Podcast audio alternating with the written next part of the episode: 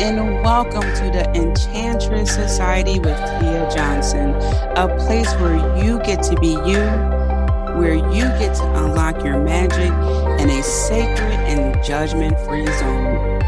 The Enchantress Society is your witchy sisterhood of enchanting women who guides and supports you along your spiritual journey from the mundane to the magical.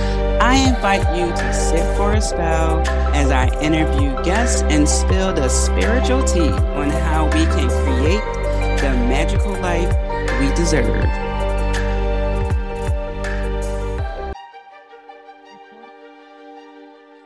Hello, and welcome back to another wonderful episode. Today, we will be talking about what does it really mean when a planet goes retrograde with Ally the Astro Witch. Ally the Astro Witch started her spiritual journey in October 2019 when she found astrology. She then moved on to crystals, then spells, and she also loves anything witchy and has been studying astrology since summer 2020. Ally reads birth charts and transit charts specific to moon phases. She focuses on all the transit happenings in the collective and how they affect us directly. You can find her on Instagram at Ally the Astro Witch. Welcome. Hello, thank you for having me. Oh yeah, I'm so happy to have you here. We've been connecting online, the power of technology, and it it just makes me think when I was a kid, the technology back then was pen pals. Mm-hmm.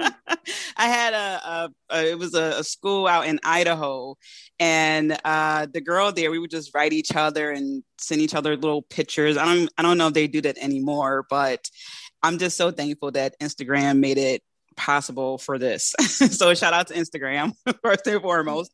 Yes, I do remember the pen pals. I did have a pen pal when I was younger. To be honest, I cannot remember her name or where she was from, but I do remember having them. And it's so interesting how it works now with going from pen pals, letters, and like snail mail to now Instagram. And you can literally connect with anybody over the world. Like, I wouldn't even have this astrology world if it wasn't for social media and the internet, pretty much.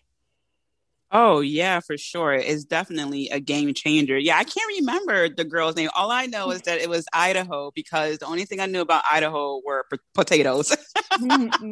yeah. So it's ingrained in my mind. But yeah, technology is something which leads me to now where, you know, astrology is or at least the the material to understand it is more uh, available to people but there are a lot of terminologies and um, other things that happen that seem overwhelming and confusing to a lot of people, myself included.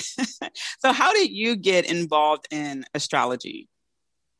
Um, so, I found this astrologer girl on Instagram, of course, in October 2019. Actually, you know what? I probably found her.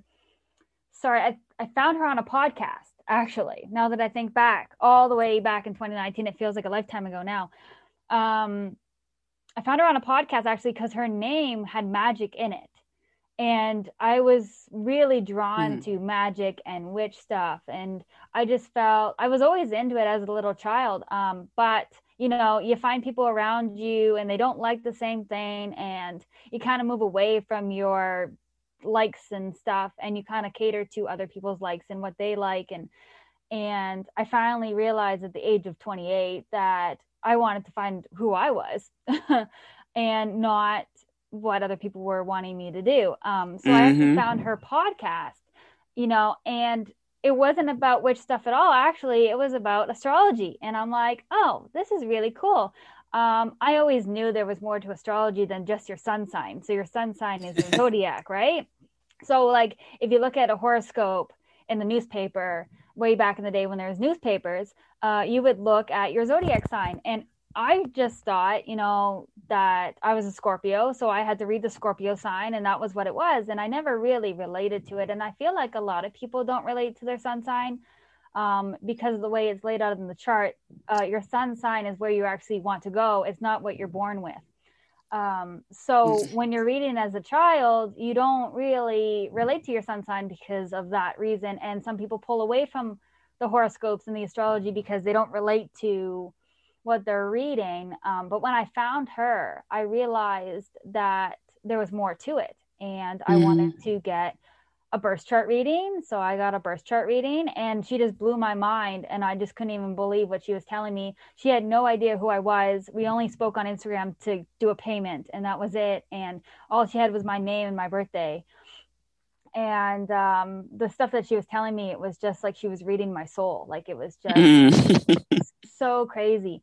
And so, and then I got into crystals and, and witch stuff and all the stuff that all related to all the stuff because she told me to get into crystals because of my anxiety and everything that I was dealing with. Um, because crystals are really good for that. Um, mm-hmm. so and then and then uh, because of what happened in 2020, I'm sure everyone's fully aware. Um, we were pushed inside. We were pushed outside of our comfort zones. We were pushed um, to do something different. So that's how I found astrology, and she was able to teach me astrology and all the signs and all the planets um, and now this is what I do. I do birth chart readings and and I mainly focus on transit readings. And the reason I do that is because your birth chart is directly for your birth and where the planets were when you were when you're born. But people forget that the the planets are moving every day, all day, every second, every hour. You know, and yeah. why am I moody this day? Why am I angry this day? What's going on? Why is my life flipped upside down today? Like Oh my God. So that's why I focus on the transit readings and especially with the moon phases because it's all about the emotions and how we're feeling and all this mm-hmm. stuff. And that's what the moon does. Um, and with the eclipse season that's just just happened, you know, last week and another one coming up in a couple weeks, you know, the moon phases are really key right now, especially with the collective. So that's when I really started focusing on this part of the chart um, because your life changes every day. And yes, mm-hmm. the, the birth chart tells you what your life is, but your transit chart can help you right now. You know, in this exact time, I can look up to see where Mercury is in your chart or where Venus is in your chart, and I can tell you what part of your life is affecting right now. Um, you know, and I find that really powerful because that's how I've really navigated my whole 2020 life. mm, um, wow. Because I was able to see my transits and see, okay, this week's going to be really tough for me. This day is going to be re- really tough for me. And just embrace it. Embrace the struggle. Embrace the complications that come up and know that your soul chose to be down here at this exact time to experience all of these transits. That just blew my mind. That is the first time I am ever hearing about transit charts. Yes. Wow. And it, it, every time I, I learn something like this that just blows my mind, there's a piece of me that gets angry because I'm thinking, why isn't this taught in schools? And I know people listening to this podcast is probably saying, Tia says this so many times because I'm, I'm just thinking, and as you were saying, oh yeah, th- this week's going to be hard for me, and I understand that because I looked at my transit chart. And I'm thinking about all the times where I felt off. I have no reason to feel off, but I just do, and I'm starting to understand that it is in uh, direct relation to the planets, especially when there's an eclipse. Like I felt the same way in December I did when mm-hmm. this eclipse happened, like right before it happened but that's just because I I needed to to start understanding like what the heck is going on. I don't have this reason, and I'm also thinking about all the people out there who feel the same way and don't know that it has to do with the planets, and they probably thinking something is wrong with them. As you were saying earlier, when you hang around certain people who aren't into that, then you don't really dive too much into that because as the saying goes, you're the average of, you know, the five people you hang around. So I totally related to that uh, when you said it earlier. So I'm, I'm just thinking about the people out there. So how can someone uh, get a, so do they go online to get a transit chart and then they go to you to help them to, to interpret it and help them understand it? How, how can someone get a, a transit chart? Yeah, so I just use a public site called astroseek.com. Um, mm-hmm. that is a site that I do. It's a public site. It's a free site. Um, all you would need to know is your birthday, location, and the time. The time is very important because it is your rising sign that is determined by your time, and that's where the house placements are. Um, mm-hmm. So hopefully you guys know your time. Um, mm-hmm. Ask your mother. maybe, yeah. ask, maybe she knows exactly what time you're born, at least, or at least roughly what time of day, um, mm-hmm. because the rising signs do change every two hours. So that is very wow. important. Um, because there's 12 signs, two hours, 24 hours. Um, so yes, you just go to that site. You can look up your birth chart. You can look up a transit chart um, the accounts are free, so you don't have to pay for them. I think you have to like actually make an account to see your transit chart, but mm-hmm. it is mm. completely free. I've never paid for the site. Um, so AstroSeek is what I use, but there's always there's like astro.com is also a site that does birth charts, and then um, I think there's another one, but it's escaping me right now what it was called. Um, but AstroSeek is my favorite because it gives you moon phases, it gives you where the moon is, what degree it's at. It's a very very good free site that I like to use. Um, but you don't actually have to go get it yourself. Like if you book a reading with me, I can, of course, um, just look it up. yeah, that that's pretty awesome. Yeah, I'll, I'll definitely definitely will be coming to you to get to know that because I have some things coming up and I need to know my emotional space, not just my head space, but my emotional space and what's going on. Uh, yeah, because it's it's it's very interesting how sometimes we get we have all these emotions or not emotion but energy, and then other days it's, it's just nope, not doing it, nothing. yes, exactly, and it all depends on there's fast moving planets, slow moving planets. You know, the slow moving planets affect us a longer term, but it won't affect us like intensely. Uh, mm-hmm. Uh, and the fast moving planets are going to hit us a little bit harder because it's only going to be at that exact degree in that sign for weeks or days or even hours, like the moon. Mm-hmm. So, wow. So, what exactly does it mean when a planet is going retrograde? Yeah, so retrogrades are one of the biggest things that people really know. If they don't know astrology, they know, probably know retrograde because they've heard the name before when it comes to Mercury retrograde, right? Mm-hmm.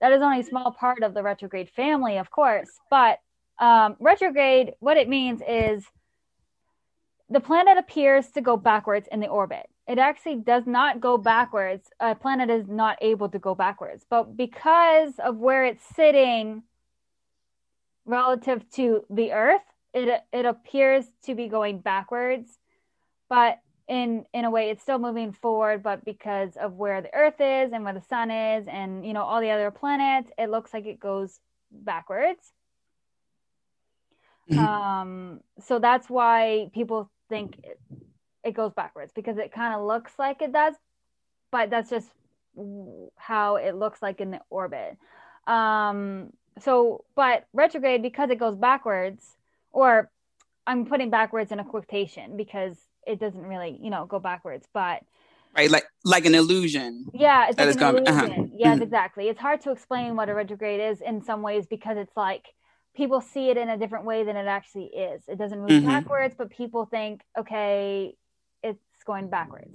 Um it's just how the earth like you know when we're standing on earth the planet's not moving because it's so hmm. close to earth or wherever it is with the other planets and such and such. Um, but you know retrogrades get a bad rap because you know you always hear about mercury retrograde and and how terrible it is and how like you shouldn't start anything during it or whatever. But some people don't realize that all retrogrades all planets move retrograde at some point in the year in 16 months and 18 months or whatever it is. What depends on how fast the planet moves.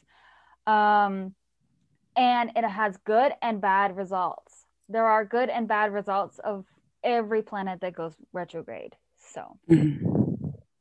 Yeah okay that that definitely makes sense because uh, when, whenever I hear retrograde, I do think, oh no, like let me double check everything, and and I, I do experience some uh, t- well, I've been experiencing technology difficulties for a while anyway. but, yes. but I, I definitely check, uh, you know, I double check the, the two line on the email, make sure I'm sending to the right person, make sure mm-hmm. I, the text message is right. And and so, what are some of the things? Well, actually, before I, I ask you, what are some of the things people can do for for uh, the, the retrogrades in general? Uh, what makes the Mercury retrograde so special that people oh. just notice that one the most? Yeah, so the Mercury retrograde is the most common. So Mercury moves, uh, I wouldn't say the fastest a planet because the moon is the fastest planet, but um, Mercury goes into retrograde the most. Um, mm. So this year specifically, it has gone. It's going to go into retrograde three times. So this time, retrograde uh, Mercury retrograde just went in into retrograde yesterday. So and it's going to be there for three weeks, mm. and then it's going to go again in September. So it is the most common one that we have, and because Mercury controls communication and how we learn and how we talk and how we do things um, technical issues, like you were saying, happen the most during Mercury retrograde. So it has a bad rap because of all this stuff. But there are good parts of Mercury retrograde because it makes us slow down. Mm-hmm. You know, don't make any fast decisions during Mercury retrograde. And it might actually help you because if you're one of those people that make decisions like really quickly and sometimes you regret them or you know, it forces you to go inward and, you know, really think about your decision before you make them. Um, so that way there are no mistakes, you know. So that's a good aspect of Mercury is that it does it does make you slow down.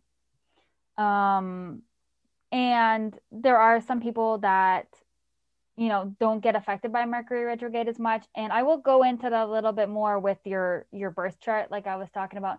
If you were born with a retrograde then you know you're not going to feel it as much because you were born during that energy already. So some people thrive during mercury retrogrades and some people do not. And usually it's because they were born with one um, in that specific planet. And you know there's some people that write books during mercury retrograde you know um, because that's you know when their energy is the most powerful because they were born and they chose to have that energy already in their birth chart and then there's some people that shouldn't do anything during Mercury retrograde because um, it's just not a good idea. Um, and there's some, like me, I wasn't born during a Mercury retrograde, but I personally haven't really experienced too much of mishaps or anything during Mercury retrograde. Cross my fingers that it doesn't happen this time around, but you never know. And it, it also depends on where it's hidden in your chart as well. You know, um, Mercury mm-hmm. retrograde right now is in Gemini, you know. So if you have any Gemini placements of any kind, then it might affect you a little bit more than if you don't have any Gemini placements. Um, you oh, know, oh yeah. so Mercury retrograde right now is actually sitting on my ascendant sign. It's actually sitting on my rising sign. Um, so yeah, Gemini's my rising sign too. okay. Yes. Okay. So we have the same energy, right? So that's perfect, right? But uh, it depends on if you were born with one, but I was not. So I'm not really too familiar with the Mercury retrograde energy, but I know what's going to happen. So I kind of know how to go around it, you know? Um, mm-hmm. Don't make any fast decisions. Don't sign any contracts. Maybe don't travel during a Mercury retrograde unless you absolutely have to, because you never know what's going to happen. You know, if you kind of know what not to do during a Mercury, a Mercury retrograde, then it can be helpful. Mm-hmm. You know, you got to um, slow down, re examine how you're thinking. Um, don't overexpose yourself, don't underexpose yourself to information. So sometimes going to school during this time is not ideal, or at least starting a new course or starting something new, I would say in general. Um, but that's just a negative aspect of it. You can start school during a Mercury retrograde. There's no one telling you you can't it's just trying to be cautious if you're going to do it. mm-hmm. um, it right. only lasts for three weeks, right? Mercury retrograde only lasts for three weeks. So it's a very fast moving planet, um, very fast retrograde periods, and it happens very often. And that's why everyone knows about it because they're like, oh, Mercury is in retrograde again. Um, you know, and it's very fast. Like three weeks in time right now is very quick.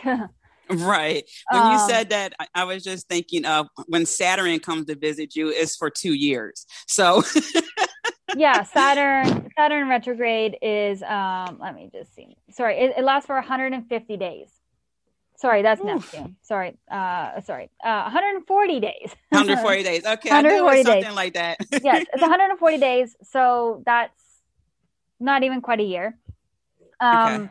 It end, so Saturn is in retrograde. It started last week until October 11th. Whew. So, and, and so, I, I, was going to say so for the the listeners at the time we are recording this is May 30th. Mm-hmm. So uh, by the time you're hearing this, it'll be June. so yeah. if you're wondering, like, wait a minute, uh, Gemini and record retrograde, that's why.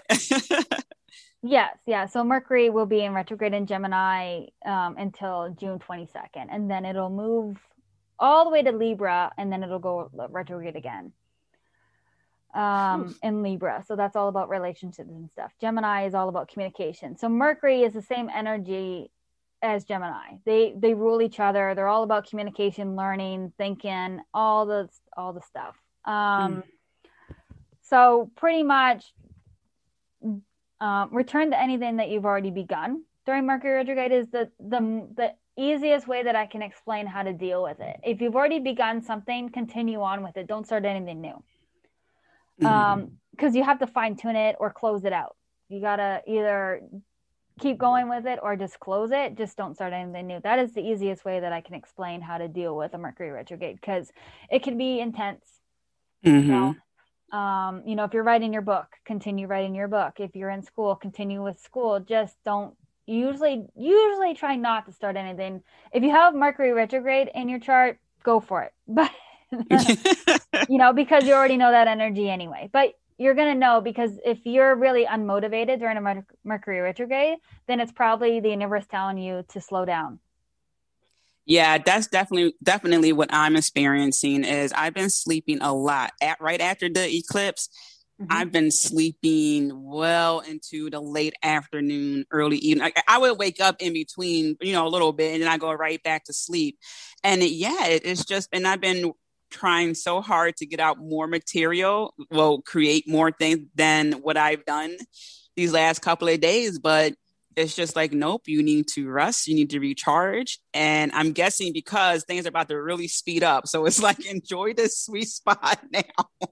Yeah exactly. Um i was so motivated with making content last week and the week before.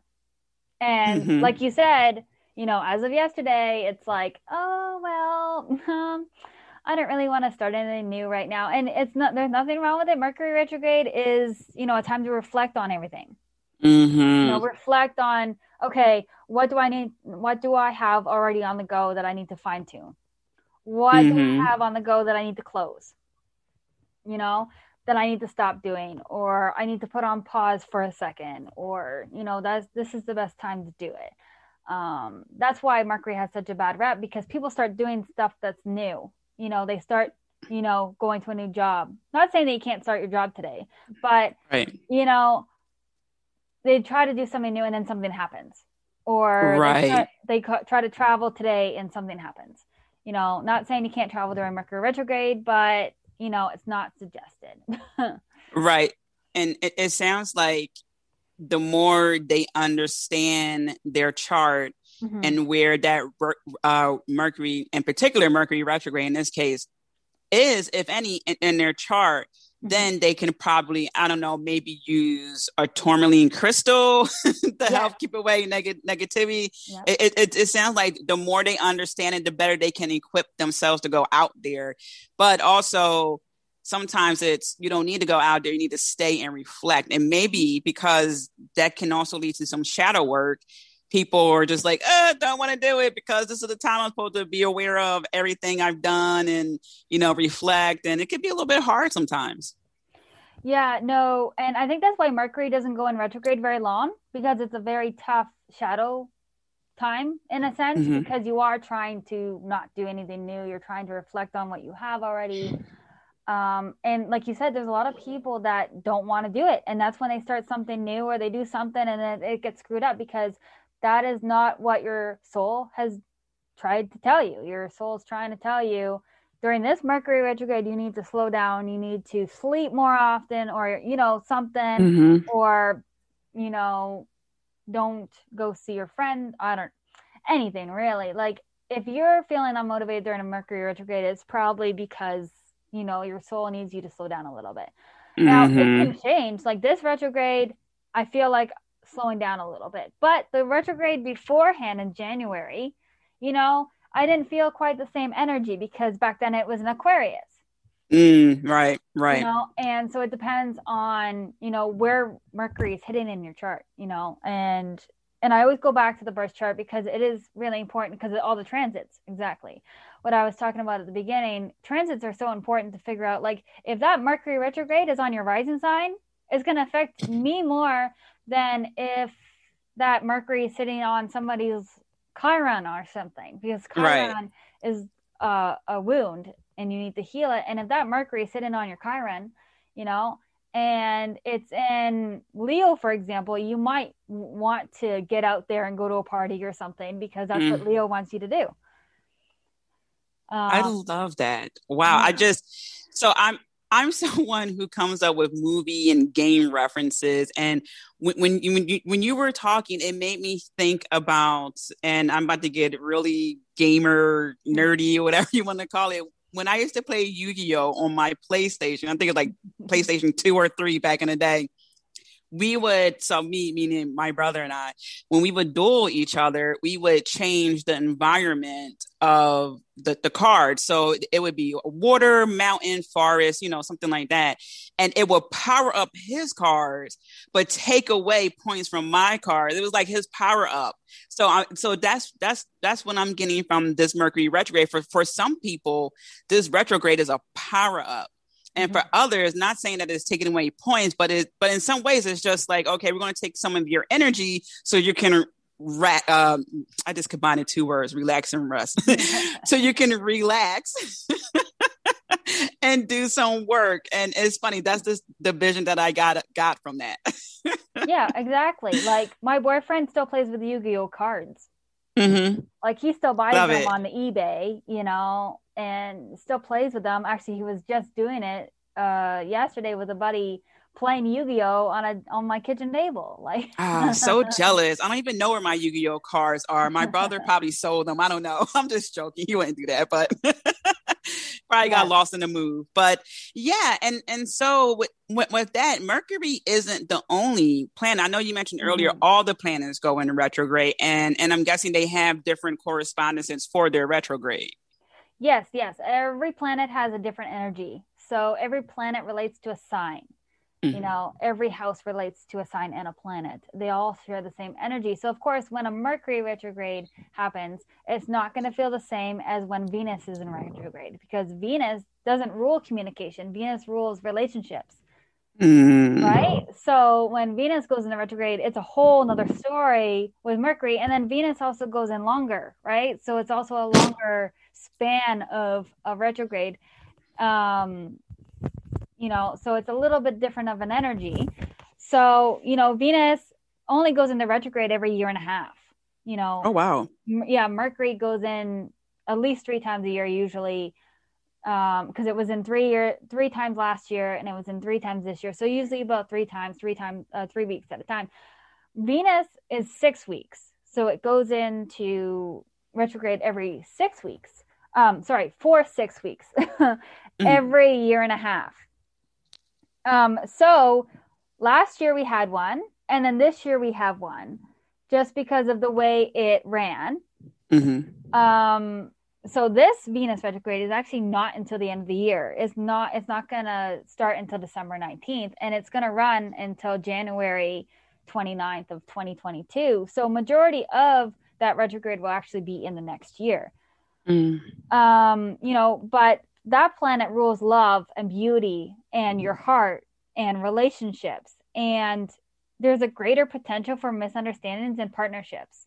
So when when you fight with your uh, when you fight with your boyfriend or your girlfriend or your spouse of any kind this is probably during a retro- venus retrograde um, because that energy is really trying to mix it up mm-hmm. you know there's temptation to be reckless in love you know and then also your appearance you know like body piercings and tattoos and you know, if you are desired to get a tattoo, it's possible that there's a Venus retrograde right now telling you this is what you need to do right now. you know um i'm actually looking for a tattoo that's yeah and you know the retrograde is not until the end of the year but that doesn't yeah. mean you, have to, you don't have to do it during retrograde it just so happens that you know when funny. you get an urge to get a tattoo or a body piercing it's usually during that because venus rules the appearance you know your body wow. you know that's interesting. how you love yourself you know stuff like that and you know your whole body appearance um with what how people see you you know? Mm. and then how to handle this retrograde is access what is really important to you and what is truly value in your life and relationships. So so like if you're in a relationship you should talk to your partner see what's like your values and like what's really important with you and then you know look at some of your friendships. Like i know there's some friendships that end during like a venus retrograde usually because you know it's just time for them to end you know? Right. if all of a sudden you know a relationship just ends you know it's usually meant to end you know? Um and that doesn't necessarily mean it will never come back. It was just at that time that was your closure and that's when because the values were not the same in your life. You know i know i have lost so many friendships in my life and some of them have come back and some of them have not because of our values are so different. Um mm-hmm.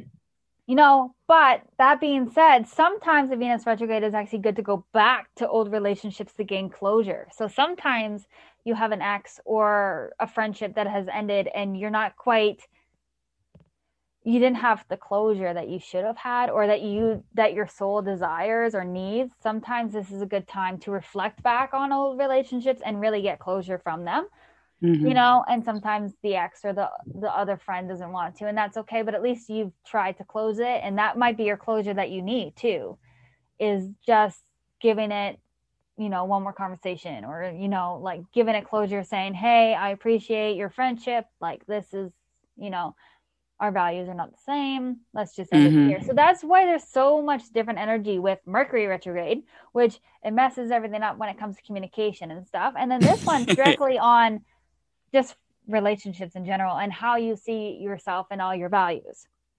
Right?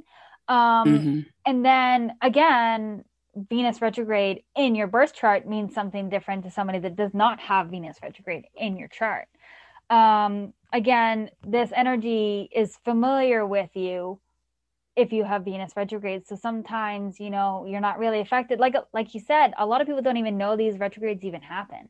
Mm-hmm. So some people are not affected by them really at all because um, they've already know the energy or this one only lasts six weeks. So sometimes you have a breakup and you're like, that was really weird. Why did that happen at that exact time? And then you look back and it was a Venus retrograde of some kind.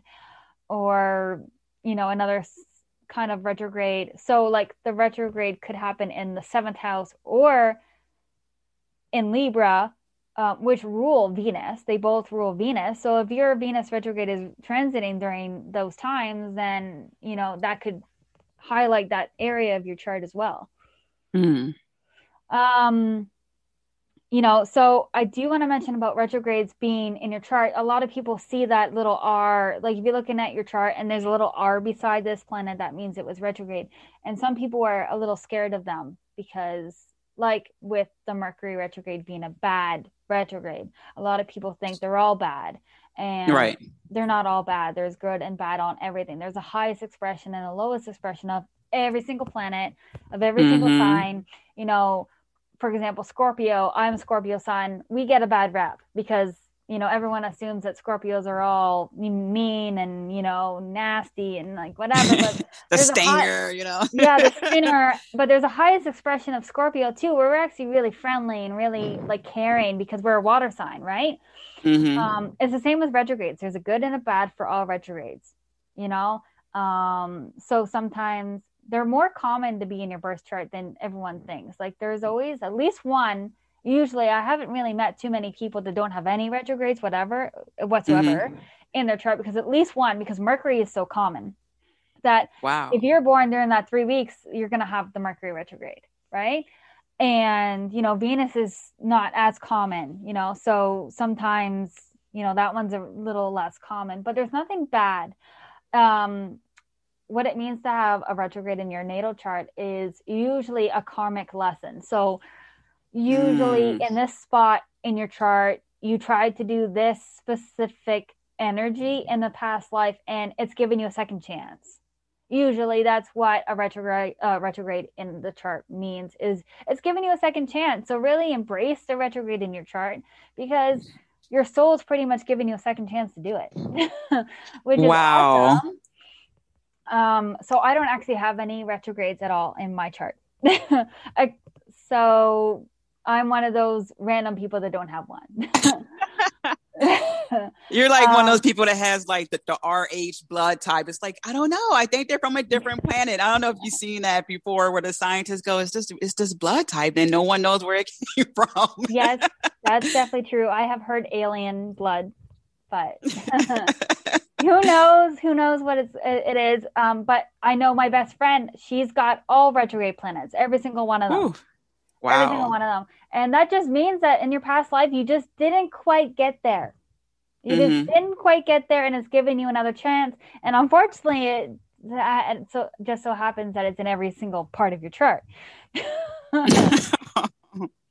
um, you know, and then especially Chiron retrograde. I will talk a little bit about that later on too. But that's a definite, definite ka- karma lesson because Chiron is the wounded healer, and if you don't heal that wound in a past life, then it will come back retrograde. So, mm. um, so that way it's a good indicator that okay, maybe you died too early, or maybe something didn't happen, or maybe you mm. chose a mm. different path or something, and then it's just giving your soul another chance to heal that wound.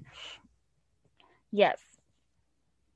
So that is amazing. Yeah, and some people with Venus retrograde, you know, have a past life tendency to undervalue themselves or the lower expression is overvalue themselves. Or high mm. I, guess it depends on how you look at that overvalue. Some people have a big ego you know and that could that could look as bad. And then some people think overvalue is good because you're actually valuing yourself. So it depends on how you look at it um, but with it being in your chart there's definitely a past life tendency with either the lower or the highest expression of that value core. You know if you go through life not valuing valuing yourself you know you go through life mm-hmm. like kicking yourself like i'm not good enough. I'm not i'm not pretty enough. You know i'm not skinny enough or you know that might come back as a retrograde the next lifetime because you need to work on that. Right. You know um so that's what venus is all about um, that's amazing so yeah. people please don't be so harsh on yourself because yes you're going to come back in the next life and deal with the same thing. So if that doesn't scare you, I don't know what it what will.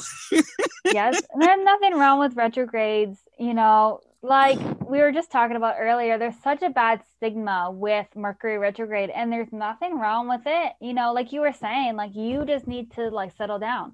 You know, mm-hmm. it takes time to reflect on what what part of that. You know, if Venus, for example, is retrograde um, in Gemini, which is where it's sitting right now.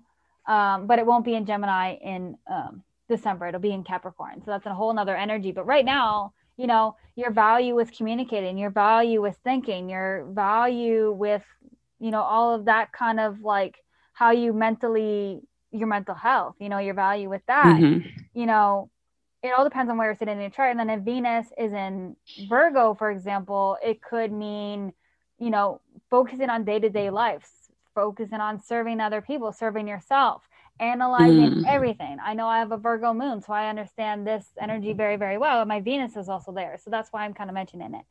You know, mm-hmm. trying to value yourself with your day to day living and how you go about serving yourself and other people, you know? So it all depends on where it's sitting and all the stuff and how it's affecting the collective as well, because there's obviously collective transits as well.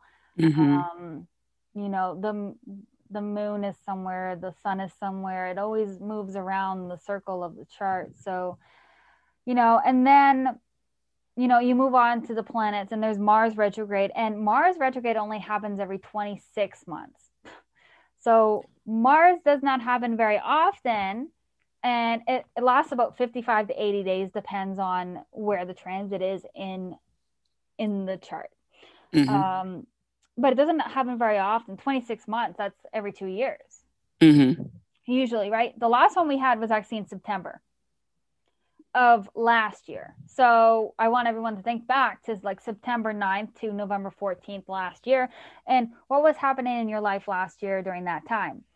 So I know it's I'm so hard to think back sometimes, but I know this one specifically, and that's why I'm going to mention it.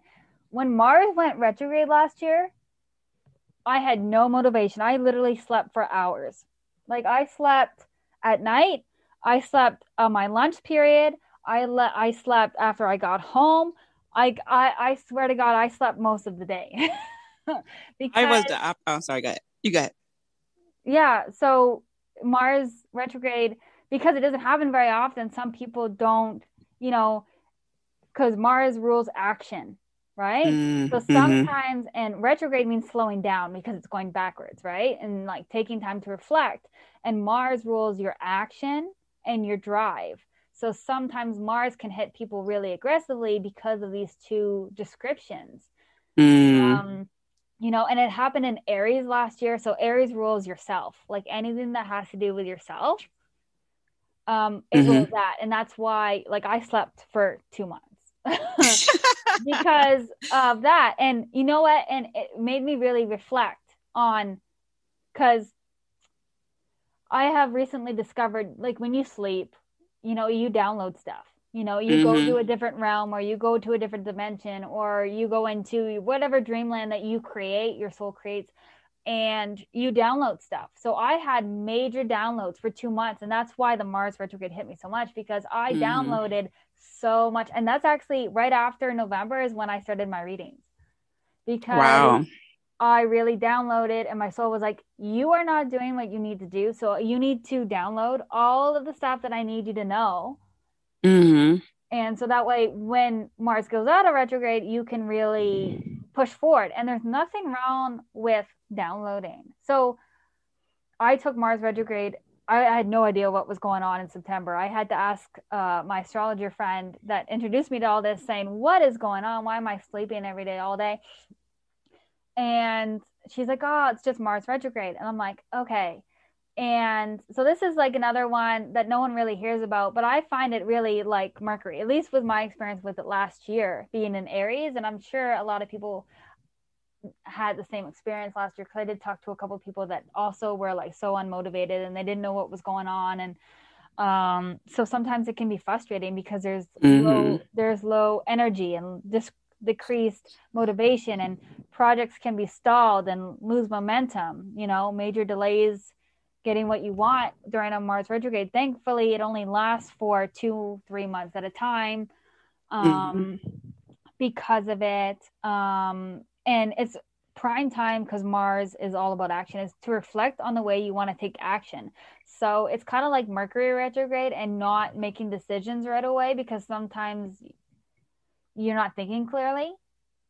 Mm-hmm. So Mars retrograde is very similar to that with okay, how do I want to take action here? How do I want to go about doing this? How do I want to plan my next project once Mars goes back direct? You know, or am I pushing myself too hard right now? Is it time to give my body some rest? Um, so I actually work in retail on my full-time job, which hopefully I don't have to do much longer, but during COVID up in I'm in Canada. So um, we got hit pretty hard with COVID up here. We were shut down most of the summer last year. We're still shut down as of right now. Hopefully mm-hmm. not so much longer. So, but my retail business got shut down, and we got um, bombarded with like phone calls and orders and all the stuff and everything. And finally in September, it slowed down a little bit to the point where I was able to hire some more people, and my body needed to rest my body mm-hmm. was like, you've done too much. Like you need to reflect, you know, you need to fix your life. you need to redirect. Mm-hmm. You need to redirect. Yes. Mm-hmm. Right? Like, okay, you don't like this anymore. You need to reflect. Okay, let's give your body some rest, physical rest, emotional rest, mental rest, which is kind of like what Mercury retrograde is also because it's all about mental. Mm-hmm. So I personally like Mars retrograde now that I know what it was all about you know but yeah. if some people are like why am i so tired why do i have no motivation you know it's possible that mars is in retrograde because it rules the action it rules planning it rules your drive um, it also rules anger as well. So if you get really angry, you know. I'm sorry. I'm just laughing so hard because I remember what happened during that time. Continue. I'm sorry. I had a lot of anger. yeah. So it brings up all of that anger because it's stopping all your momentum it's stopping your energy so sometimes it's frustrating because you're like why do i have no energy why why pretty much mm-hmm. i was asking myself why the whole time and thankfully no retrograde this year mars Whew. is not going to retrograde this year thank you thank i mean but it was you. good it was good it was good i, I needed good. that I, I, definitely needed that so uh, I, will give the footnotes. Uh, uh, I lost a lot of data, like a lot.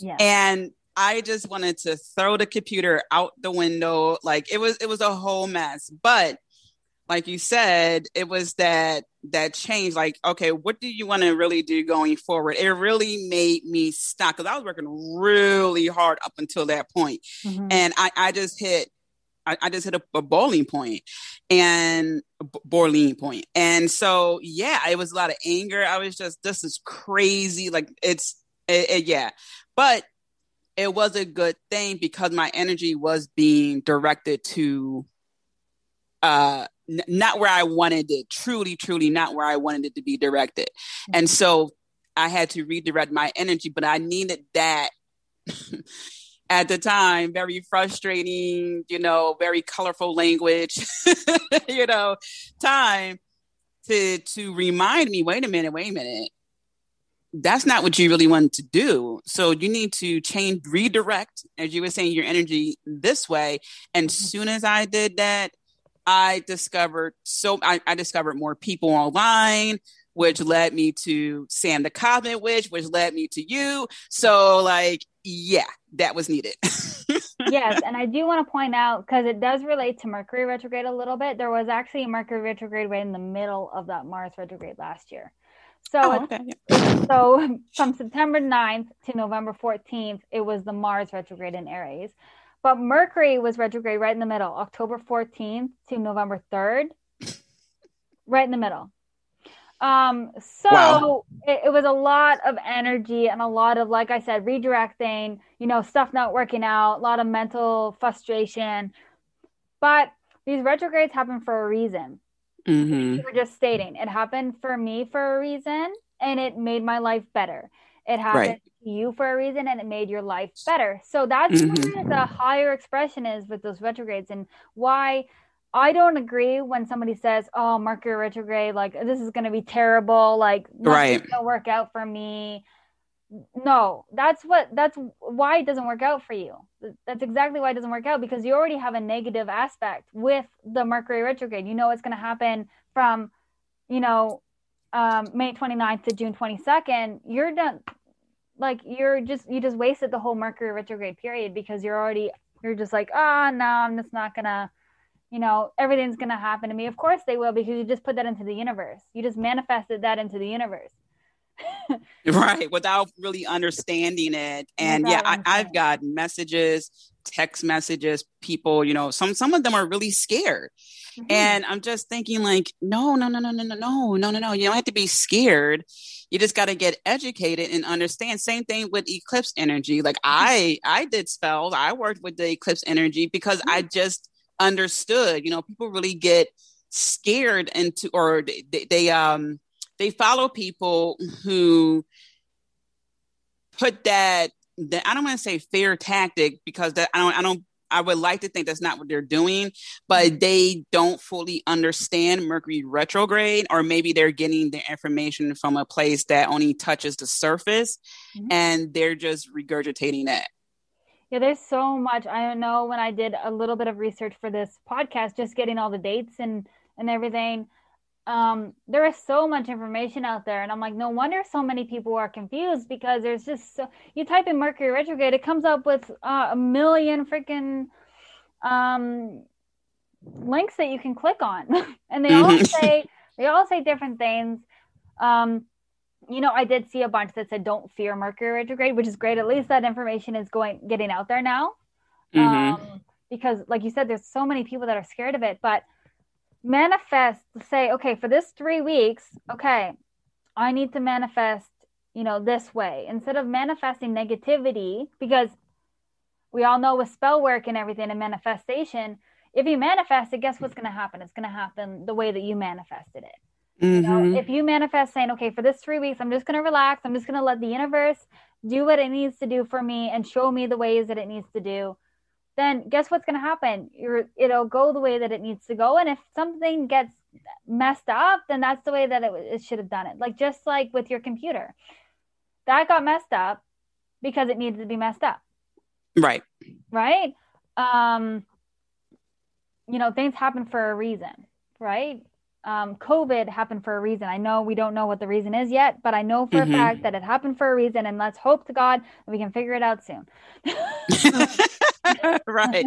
I, I will say with with the whole 2020 from from the time it was declared a pandemic sometime in early i think like the first week of march mm-hmm, mm-hmm. up until even i would say maybe about a month or two ago this has given me the time to do so much more reflection. I don't think I've done as much reflection as I've done roughly this yeah, about a year, year, year and a few months than I did when I first started really diving into my spiritual journey when I was working on mentally and spiritually recovering from the death of my grandparents, which also took two, which took two years. So, but w- what I'm saying is it's, it was, I had to really reevaluate everything in my life. Like shadow work became my best friend unintentionally.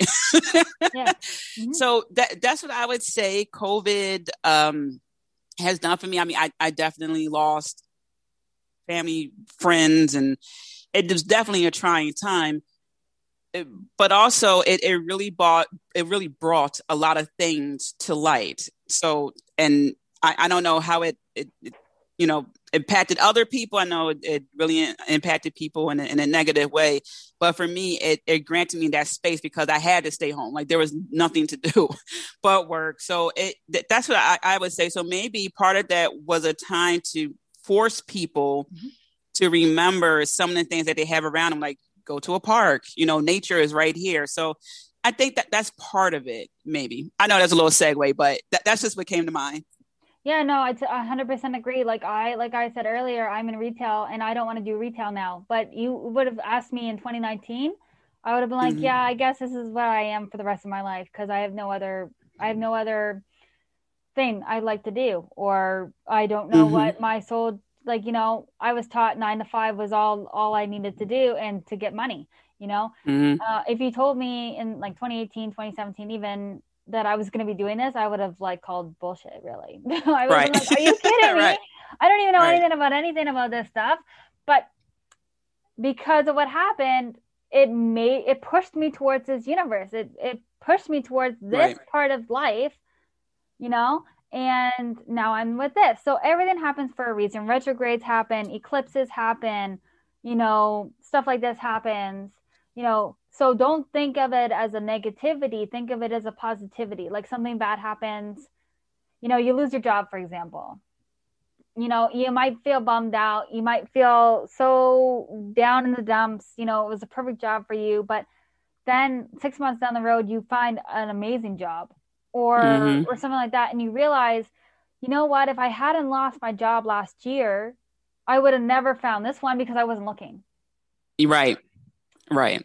So that could happen with Mars retrograde. It can happen with Venus. It can happen with Saturn, especially Saturn and Uranus. I will go over those as well. You know, the universe has to give you reasons to to do something else. Like if mm. you just mm. went through life as a linear life and you just worked from nine to five and you did your stuff and whatever, you know, that's not what your soul chose to do. Your soul chose a journey. And when it says journey, it's like it's not just a linear straight line. It's up and down, up and down, up and down. Right. You know? I've had so many jobs. I've had I've lived in so many locations, you know, and my life has put me here at this exact time because this is where I'm meant to be now. But you you would ask me 10 years ago that I was living back in my hometown, working for my father, I would have told you you were nuts. right. Right? No, true. It's so true. I think about that because even now I call myself an eclectic witch. If you told me mm-hmm. in 2018 that I was going to call myself a witch, I would say, mm, I don't know. You know, it's some negative, you know, connotation to it. I would have to battle it. Now I'm like, bring it. Yeah, now exactly. I'm like, mm. exactly. I'm so for it. So, and it, it also makes me think about all the other things that didn't work. And The Rock has said this before that, you know, one of the best things that never happened was him getting into the NFL. Mm-hmm. You know, at the time, that was his dream. He played, he, I know he went to like the Canadian League for a while or something like that, and he got cut. And, you know, he had a second chance. And the coach called him back and he said, you know, I'm, I'm going to think about it. And he talked to his dad, like, you know, I want to go into the family business, wrestling. And, you know, the rest is mm-hmm. history. But you know, him getting cut and being on the couch and, you know, really reevaluating everything led him to, you know, this mega movie star who we know, know today. I mean, I've been following him like almost my mm-hmm. entire life, but yeah. since when the WWE was WWF. But, you know, it's, it's, it's one of those things when, when you are, you know, on the couch and you're sitting there and you're just like, holy crap, like, how did I get to this point? And then something just clicks. At least that's what happened for me. Like, something just eventually clicks. And and even you know even it, it, just it's so crazy. I'm thinking back to when i was a kid and i would draw these little squirrely little little um, i don't know if you call them little swirl lines. I would like it, it would be an impulse. Come to find out that swirl line has to do with not just the goddess but the Morrigan. And it's like this whole time the things that didn't work for me was not supposed to work. I was supposed to dabble, get, you know, learn something from there. But I was always meant to embody the witch, and in particular, the dark witches like the Morrigan and Hecate. So it's just like such a relief when things like that happen. And that's why I'm so happy and I'm grateful that you're here on this podcast breaking these things down, even as you're talking about you know your journey to this point i know a lot of people are on their journeys and a lot of things seem confusing and overwhelming and it feels like things are just happening to you you know to or even to the collective. But there is a rhyme and a reason. There is this method you know behind a seemingly chaotic uh, series of events and is right here in astrology. And that's just blowing my mind. Like every time I'm laughing when you're talking, I'm just like, that's just unbelievable because mm-hmm. I, I'm just now really meeting you. And you're telling me about something that happened last year. And I'm like, well, that did happen. And it's just amazing. So I'm just like, again, floored. I, you know, knowing astrology now and knowing all the transits and knowing, like, I can see where the transits are going to happen next week, next month, next year. And I can't even fathom now, now knowing the transits, how I was living my life before, thinking that everything was a coincidence. All right. Right? Like nothing right. is a coincidence whatsoever. Everyone thinks deja vu or karma or a coincidence. Nothing is a coincidence. Nothing is karma. Nothing is deja vu. It has happened in your life before, and you probably have a retrograde planet, and that's why it's happening to you again. Or you didn't learn it in the last life, so it's happening to you again. That's what I believe deja vu is, is that it happened to you in a past life and you're just being shown it again. Um, mm-hmm you know you need to fix it this time you need to do something differently this time so nothing happens by chance and i can't even i still have family members that don't even believe in any of this stuff and they just still think that stuff happens for no reason like they just think mm-hmm. oh i walked down the street and i saw a bird and i thought of this and it was just coincidence no that's probably a sign from the universe for something and he right. didn't listen and he didn't listen to it you know right and then eventually you're going to see that bird again and you're you know eventually hopefully that you're going to listen to whatever sign it's given you. Um, that's just an example. I've never really seen bird signs, but that just for some reason came to my mind.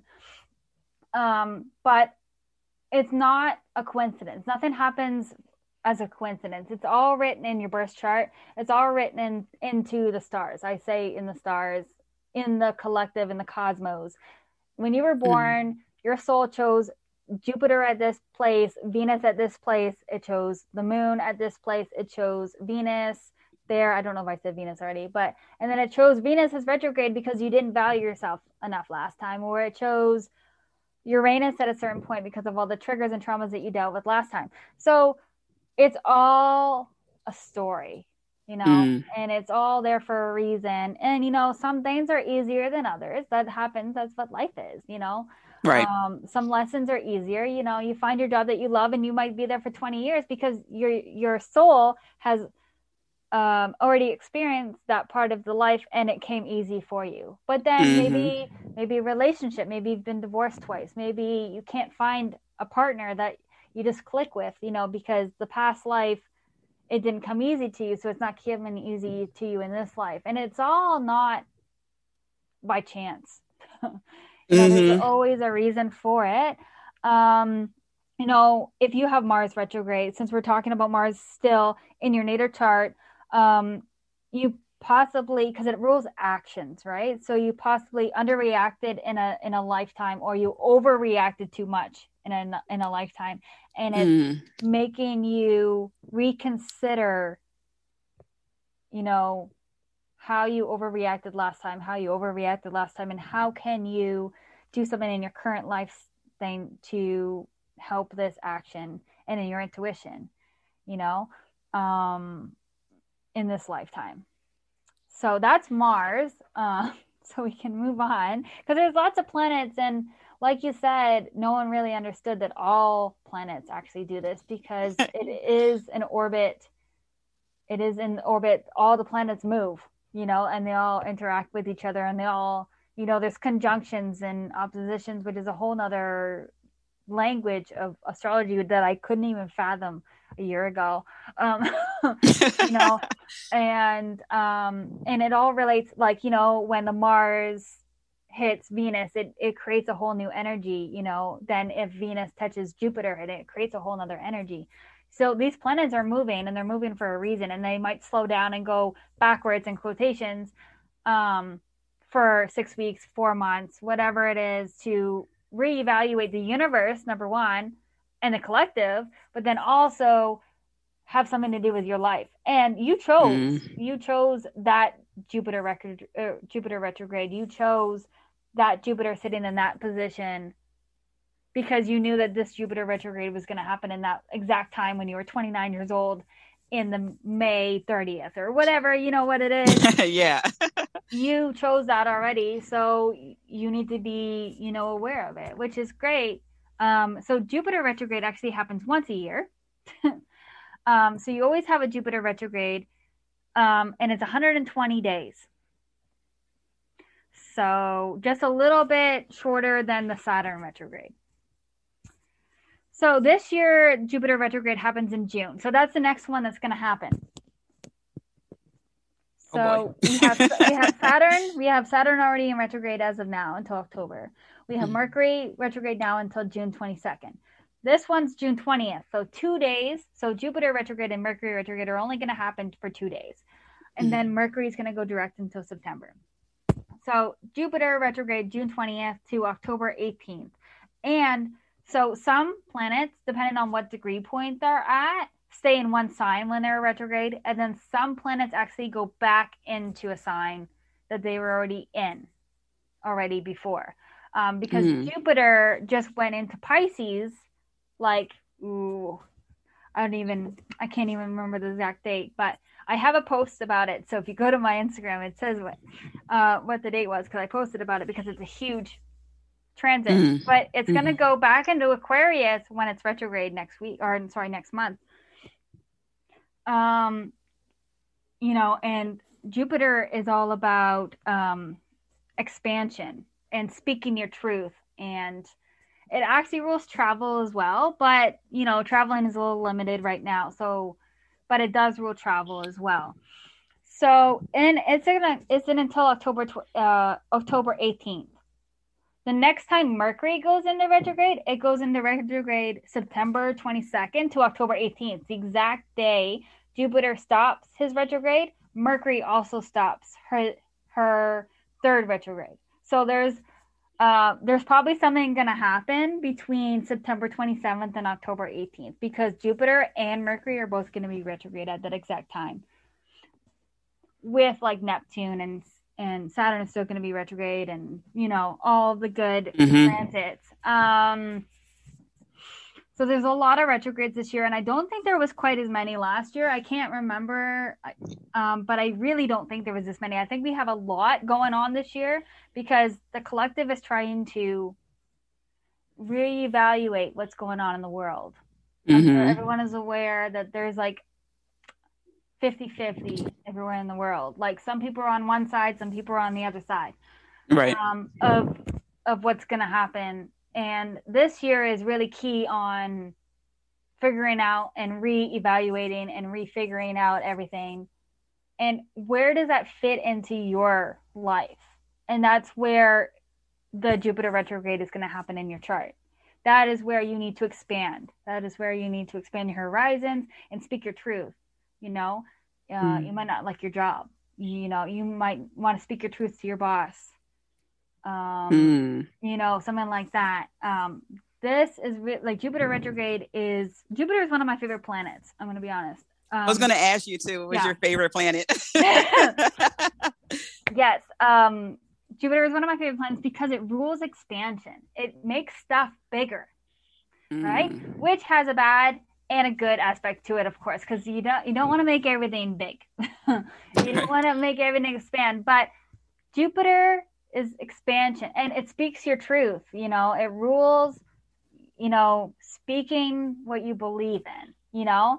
And you know so this is one of my favorite retrogrades and i'm really can't tell you exactly what's going to happen because even even the astrologers don't know what's going to happen because the world is so chaotic right now. We've never experienced anything like this. It's so hard to like really understand what's going to happen but there's definitely two sides of the story right now and this year is definitely going to be a breaking point to figuring out what's going to happen you know? Mm-hmm. um jupiter like i said from june 20th so it's about a month from now. Uh whenever this episode goes live it might happen at the exact time who knows?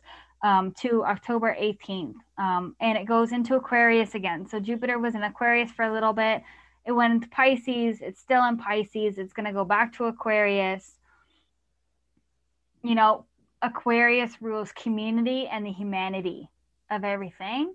So it's really going to touch on expanding that again because it was already kind of in that energy already. Mm-hmm.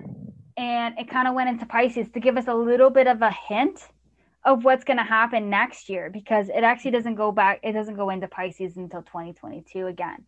Um, mm. It gives it gave us a little bit of taste, and Pisces rules spirituality and all the spiritual journeys and that's why everyone's waking up right now.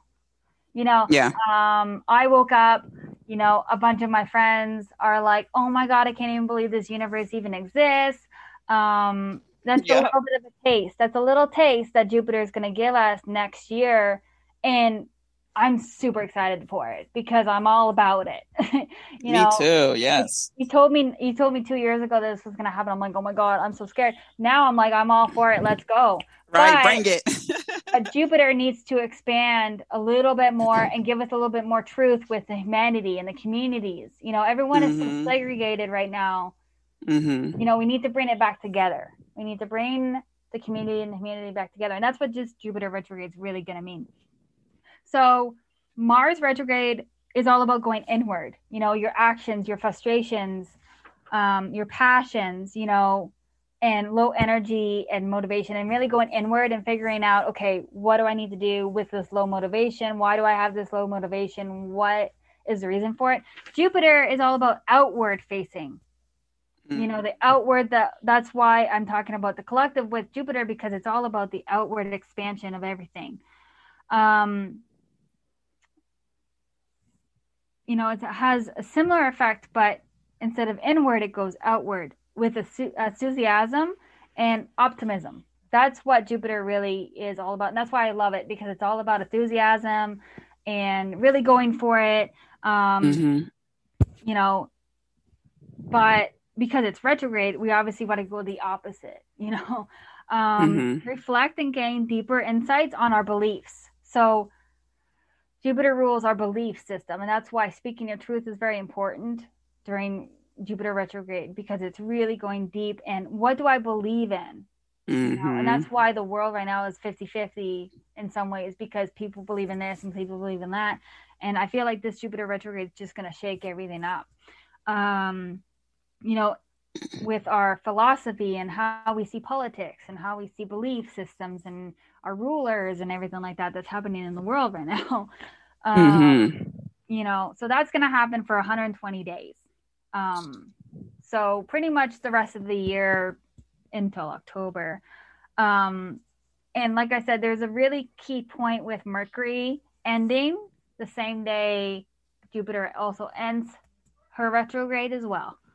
Um, so hopefully by October 19th, we can kind of see, you know, the light behind mm-hmm. behind everything. You know, I've heard things with November dates on them. I've heard of things with December dates on them. So let's hope that 2022 is a little bit of a lighter, you know, mm-hmm. year, even though I feel like 2021 is also a lighter year than 2020. 2020 was really hard for a lot of people.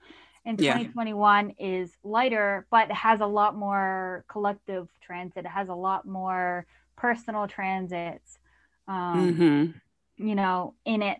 Um, because I don't recall this many retrogrades. Um, yeah. You know, because Jupiter last year, so Jupiter went retrograde May 14th to September 13th last year.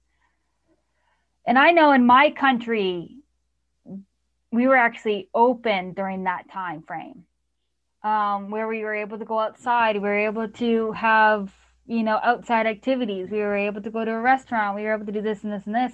And then all of a sudden, September, October flipped, and then it went lockdown again. So that mm. just gives you a little bit of aspect of what what Jupiter is all about, expanding and like um, all that stuff. Um, so just think back of May last year and what happened during this time with you last year and how did it affect your life? And it's possible that that kind of situation will happen again, but not in the same energy. So last year it was in Capricorn, which rules structures and restructuring. That's why, in my country at least, the economy opened back up right mm-hmm. it didn't happen everywhere so you know just go with what my my experience was and now it was now it's an aquarius so now it's all about humanity and community. And so and that's why i'm bringing up you know the world being kind of in a in a standstill with what's right what's wrong what do we believe in? Some people believe in one way some people believe in other ways. I'm not going to mention what i'm like you know but i'm sure you understand what i mean. Right right. Um if you live in the year 2021, you know what I'm talking about. if you're not under a rock, you know, there's so many belief systems. Like people think this way, think people that way, and then it's really going to really shine a light on what how we are as humanity how we are as community you know loving mm-hmm. each other expanding each other you know so hopefully this retrograde is a little bit nicer because of the energy is not as strict as last year. Last year was Capricorn, mm-hmm. all about structures and restructuring the world and what's going to happen. And now it's all about community. And hopefully next year it'll be all about Pisces. And Pisces, like I said, is all about spirituality and mm-hmm. finding a new world, like a new world. When I think of Pisces, I think of new world. That's funny you said yeah. that because my moon yeah, my moon is in Pisces. I'm like, it's not my mm-hmm. rising. My rising is Gemini. Mm-hmm. And one of the things I am looking forward to, which will most likely happen next year, are in person events. And I just mm-hmm. started mm-hmm. my uh, monthly membership, the Enchantress Coven, but I'm looking forward to having in person retreats and expanding that mm-hmm. and expanding the, the schooling of really witchcraft and witchy lifestyle and you know other forms of spirituality but really which god is centered so it's so interesting that you said that because that's the exact expansion i'm looking t- forward uh looking towards because mm-hmm. i I really want to get as many people educated as possible, especially the femmes, you know, because that's that's just the energy that I work in. And you know, the, the, just as you are educating us so amazingly, I'm just like, this is what needs to be part of. And I believe I said this earlier, you know, the curriculum, or maybe I said it before we uh, went and, and recorded the episode. Like this needs to really be taught in schools. So mm-hmm. I am looking forward to having information like this you know incorporated more into my works because i want to educate the people like you you will find more historical uh references and things like that also inside the covenant and and that's what i want to do is to educate the people as much as possible and then they can you know take whatever they want and, and make their practice from that. But it's so interesting that you said it because that's definitely one of my plans for 2022 hmm. yes and jupiter is definitely going to be in that sign um, during 2022 um, and we like i said we got a little bit of taste. Like right now jupiter is still sitting in pisces. And right now this is a little bit of taste what's going to happen in 2022 which is great. Now obviously different retrogrades are going to happen different mm-hmm. are going to happen you know um you know saturn is in aquarius right now. Saturn is going to go into pisces eventually in 2022 you know saturn's a whole nother ball game when it comes to uh, the astrology world and it's called the big daddy's planet for a reason mm-hmm. because it teaches you lessons. Um, so Saturn goes into retrograde once a year, the same as Jupiter. So it's a once a year thing. Um, you know, and Saturn actually went into retrograde around the same time as Jupiter went into retrograde last year, within days of each other. Um, so that's why I mentioned, you know, last year and what happened in this country and, you know, all that stuff. And I think it pretty much happened in almost every other country, I, I believe, within some others that, you know, we actually had somewhat of a normal life last year in the summer, uh, depending on where you were in some mm-hmm. aspects, mm-hmm. you know. Um, and so that's the energy that's happening. Um, last year, Saturn went from Aquarius to Capricorn in its retrograde. So it went and it kind of did what Jupiter is doing this year. It kind of went into Aquarius and kind of showed us, you know, the new world and the new way of doing things. And then it went back into Capricorn, and Capricorn rules structures. Mm-hmm. Right. And that's why the world went upside down last year because it's restructuring everything. The world is restructuring right. everything. It's like, you know what? Whatever you guys, whatever your humans were doing, is not working. So we need to fix it. and this is how we're going to do it. And we're going to flip everyone upside down. We're going to change everyone's life. People are going to wake up. People are going to be scared. Some people are not going to know what's going on. Some people are not going to believe it, you know, and we're just going to flip up all the stuff. Um, so, and I didn't really know this either until I started learning it. I'm like, oh my God, this wasn't a coincidence, you know, at all. And because COVID started in 2019, before that's when I had my reading really. So that was very, very mm-hmm. new to the world at the, that time. And when I started learning and realized that nothing's by coincidence and nothing happens for no reason and all these transits happen for a reason, you know, I started realizing, you know what, the universe has a plan for all of us and we're just right. in it. And you wake up, you wake up, and if you're not awake, well, you know, you're going to be left behind, unfortunately. Um, you know, if you're listening to this and you're part of her group, uh, your group there, um, you you have awakened people. So people are going to relate to what I'm saying because you're not going to have anybody that's in your group that is not because they would have found you because they were interested in this lifestyle. Mm-hmm. They were they were interested in the subjects that you talk about. Um, you know, and this might actually help somebody understand. You know, why did they lose their job last year, or why did why did mm-hmm. the virus affect them the way that it affected them you know this is exactly why it affected them and there's reasons behind it um, mm-hmm. Saturn goes into retrograde this year. So it's already retrograde as we speak. So you probably already feel this energy already. So May 23rd is when it started to October 11th of 2021. So just this year in Aquarius. So Aquarius, I've already talked to with that energy is all about humanity and community and and you know that kind of new world ways. Like there's less structures, you know, a lot of people are quitting their jobs, realizing that the nine to five job is not for them. That's all Capricorn. That's Capricorn energy. That's structured. That is what we've been taught by parents and grandparents that you need to go to school, you need to get a job, mm-hmm. you need to live, and you need to sleep. That is like your only responsibility. You need to have right. kids. You need right. to have kids. You need to Don't have grandkids. Yes. So with Saturn being in Aquarius, it's shaking everything up. It is saying, you know what? I don't want to do my retail job. I don't want to do this.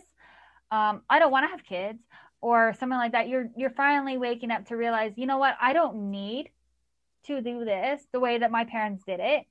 Mm-hmm. And that's mm-hmm. why when people say Aquarius, like we're going into the Aquarius new world, you know, that kind of situation. That's what we're saying and with Saturn you know, touching Aquarius last year and then going back into structures, it still needed a little bit of time in Capricorn to reevaluate all the structures. And now it's fully in Aquarius. And now it's like, okay, let's now I've restructured everything. We need to go and move into Aquarius and really figure out, okay, where does humanity want to go from here? Where is the community aspect of it? You know, all that good stuff that everyone is loving right now. Mm-hmm. listening to this podcast, you're probably in the same boat as I am. Um, right. Yes. Saturn rules tradition. You know, so traditions are going out the window. You know, mm-hmm. I'm going to bring up marriage, for example. Not everyone gets married anymore. You know, when right. my parents got married, everybody was getting married. And if you didn't get married, then you you were going to get married eventually. And that was just the norm. You know, same with grandparents. They got married. Now people are not getting married. They spend their whole lives with somebody but they're not actually married. So that's one of the traditions that I feel like is going out the window in some ways because you know we're realizing that we don't have to get married to stay in a relationship or have kids and we're kind right. of flipping the the traditions in that sense and saying this is the way we're going to do it and it's going to be okay because this is the way we want to do it you know and when people started not getting married i know a lot of people you know, my grandparents or whatever were like, oh my God, why are you not married? Like, you need to get married. Like, you can't have kids without getting married. Like, no. And yeah, my parents were even the same. Like, I've been with my boyfriend for nine years, and she's like, you better not have a kid out of wedlock. You better not have a kid without getting married first. And I'm like, but why? You know, why? why you sound like me, but why? but why is that a thing? So that's what Aquarius is all about is re fixing all of the traditions. And with Saturn being in there, ruler of structures, it's restructuring everything. You know, so Saturn is a huge retrograde, and we're in it right now until October. Love you know, it. It is one of the toughest retrogrades because Saturn rules, like I said, structures. Um, it is referenced as the Big Daddy sign, the Big Daddy planet. So the the Big Daddy's going to tell you what to do, and you better listen. right yeah saturn's my favorite planet like i yeah. i love it and i'm, I'm learning so much more about it and i i, just want to say uh, before i forget about the, the, marriage piece and this is how spirit communicates with us too because i saw and, and i've been getting a lot of messages through instagram believe it or not. And one of the things popped up was about debunking a lot of things. If you don't want to have children if you mm. don't want to get married and and i tell people often because i see it you know i talk to people and it's ingrained in them that you know they want to get married and i ask you know like is that what you really want? Or i also tell people you know if you choose to live your life a certain way i applaud you you know if you want to get married fine if you don't want to get married fine if you want to have an open relationship fine if you want to just have dogs fine like whatever you choose to do that makes you happy that's what your normal mm-hmm. you know and and i saw i also read I, I took a snapshot but i gotta find the actual link where it talked about divorce rates and how it was higher. And I'm thinking because no one, I don't want to say no one, because I take that back. Mm-hmm. I, I, noticed with like my mom's generation, the baby boomers, and before that, some of them married for love, some of them married because, like you were saying, everyone got married. But what I noticed, because I also used to work with a lot of older people and they complain about their wives, is that they didn't marry the person who they uh, are 100% open and vulnerable with. They don't know who they married, really. And so they end up doing these things like, you know, things that are unfortunate in their, in their marriage. And now we have people, my generation, which they call now the older millennials, like, yeah. and, and below, who are just like, you know, I'm getting married later because right now, um, hello, I graduated college. Like, I want to pay off student loans. Like, I don't want to have a kid and get married right now and have house debt and car debt and all this other stuff. So, a lot of people my generation are choosing either not to get married, they're, they're cool with that, or getting married later in their 30s, like closer to mid 30s. And I, I just want to make a note of that because you know, p- part of this episode is debunking a lot of things, right? Debunking the bad rep uh, retrogrades get in general, in particular Mercury retrograde, your journey, you know, giving yourself space to to sleep, mm-hmm. right? And so I I just want to emphasize here that th- this is this is choose your own adventure right and and you know people say things out of love they want to make sure you're secure and things like that but at the end of the day you have to do what's right for you because marriage is no joke you know children are no joke. You know it requires a lot of time energy patience communication so much things. So you know whatever you choose to do i applaud you because it's not easy and there's a lot of societal you know structure still ingrained in a lot of people. And the the thing that that really bothers me the most is when i see people unhappy.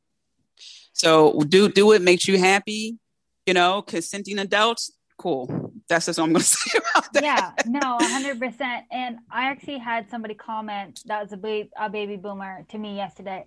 Um, my boyfriend just lost his job. He turned he's 30 and um, she was like well he's too old to start a new career. Well, what do you mean he's too old to start a new career? He's only 30. So right. that's exactly what you're saying is that these mindsets of old generations, there's nothing wrong with what they did when they were younger and what they did, but now there's a whole new Aquarius generation that um, it's going to do stuff differently. It's going to change up traditions and the way that things are done. And, you know, 30 is not old anymore. You know, some right. people almost had adult children at 30 way back in the day because they had their kids at 18. Right but now you know the the ways of looking at things are different. And that's what saturn is trying to tell us. Saturn is in aquarius now. You know the retrograde the retrograde is going to happen in aquarius and it's it's going to affect long-term pro- uh, progress and traditions and changing careers. You know like i said a lot of people are navigating away from nine to five. They're navigating mm-hmm. towards like something that i do with with astrology or what you do with your group and you know there's a lot of people out there that are like into yoga and like doing classes online and like mm-hmm. this universe and the way that the virus happened is forcing people to do so because they right. weren't going to do it before because they were right. stuck in the nine to five but now that everything is online they're actually forced to go online and it's actually showing people that online is possible and you can have an online community and you can have right. a community is all about aquarius aquarius is all about community you can actually have a community online. You can meet people online. But before 20, 30 years ago, you couldn't do that. There was no internet, you know? Um, so it's just a different age. It's an age of Aquarius. And so during uh, Saturn retrograde, which is happening right now, review your commitments. You know, what is your job? You know, are you in a marriage that you don't like? Or not saying don't get, I'm not saying get divorced, don't, you know, but are you in a marriage you don't like? Or are you in a relationship that you want to move on to a marriage? You know? You know review your commitments professional goals like like i said with your job. You know i know for a fact now that i don't like my job for example not saying there's anything wrong with retail but it's just not for me and i would have never realized that three years ago when saturn mm-hmm. was in capricorn you know? Um, assess yourself in your structures in your life. You know look at the way you're living your life and is it the way that you want to live it? Because saturn is really pushing you past your limits right now um, like I said, it happened last year from May to September. Think back of what happened then. Those are all about structures, and now it's going into okay, how do you want to rebuild your re- how do you want to rebuild your structures, and how do you want to change, and and you know how are you living your life to the fullest, and how you want to do it. So Saturn is a mm. huge, Saturn is a huge planet. Like I can talk about Saturn forever. Um, there's a huge Saturn return placement that comes in your chart that happens every 29 to 30 years. Um, so when you have your Saturn return, I'm just going to briefly go over it. If you're not living your life the way that the universe has told you to live it and the way that your soul chose to live it, guess what's going to happen? Saturn is going to flip you upside down and it's going to force you to do it because you're not living your truth, you're not living your life. And so, and by 29, 30, that's why a lot of people have like midlife crisis is at 30 because their Saturn, you know, taught them, oh, you're not in the right spot. Let's just flip you upside down. Um, I know this 100% because my Saturn return happened. I had the collective Saturn return that COVID hit. mm-hmm. So Saturn at zero degrees of Aquarius was how that um that triggered the virus and my Saturn is sitting at zero degrees of Aquarius. Wow. So, so when oh my goodness, so when the world flips upside down, I also flipped upside down. so I had to deal with the world going upside down and then also my personal life going upside down. So, and I actually know a bunch of people that had zero of Aquarius because it was a huge year that year mm-hmm. because it was uh, wasn't retrograde when I was born, but it was retrograde right before I was born. So a lot of people had that zero degrees of Aquarius. Um, so watch out if you're not quite 29 yet then your saturn return is is going to happen soon but think back when you were 29 30 years old what can you pinpoint a time in your life that saturn would have flipped your life upside down um, and if it didn't that means you were already in your in your universe goal like in your soul's journey it was already good. So if you never had a saturn return bless you. Because I'm like, yes, bless you, whoever didn't experience that, because Saturn is not to be played with. yeah, yeah. So, like, if you have a Saturn retrograde, obviously in your chart, it's all about karmic patterns, you know, structures, and um, so you have to really focus on if it's retrograde because that means you probably did not do what Saturn told you to do in your past life right? Um, if it's retrograde. If it's not retrograde, then at least it, it's just giving you a new lesson. That's all. Um, but really focus on if you have Saturn retrograde in your chart because that means that you really have to focus on what your soul actually wants in this lifetime, or else it's gonna just flip it upside down. um, which it does with most people. I feel like 99% of people that I talk to that I've had birth chart readings with, I tell them when their Saturn return happened, and they can tell me what what happened during that time because mm-hmm. they remember it so drastically because it hit them so hard. Right. You know, and the ones that have to go back and say, "What was I doing there during that time?" They probably were already in their soul alignment anyway. Mm-hmm. Because if they have to go back and say, "What was I doing May of 2017 or 2016?" then they probably, you know, was already kind of already in the alignment, and it didn't really push them out of, you know, alignment in in some ways. Right. So when it's Saturn, I would just when it's Saturn retrograde, I would just review every structure in your life, review commitments, that's marriage, that's relationships, that's work. You know, just be cautious of those things. And if you're not if you're not loving your job, if you're not I'm not saying quit your job, but if you're not loving your job, then maybe reevaluate and see, okay, where why don't I like my job?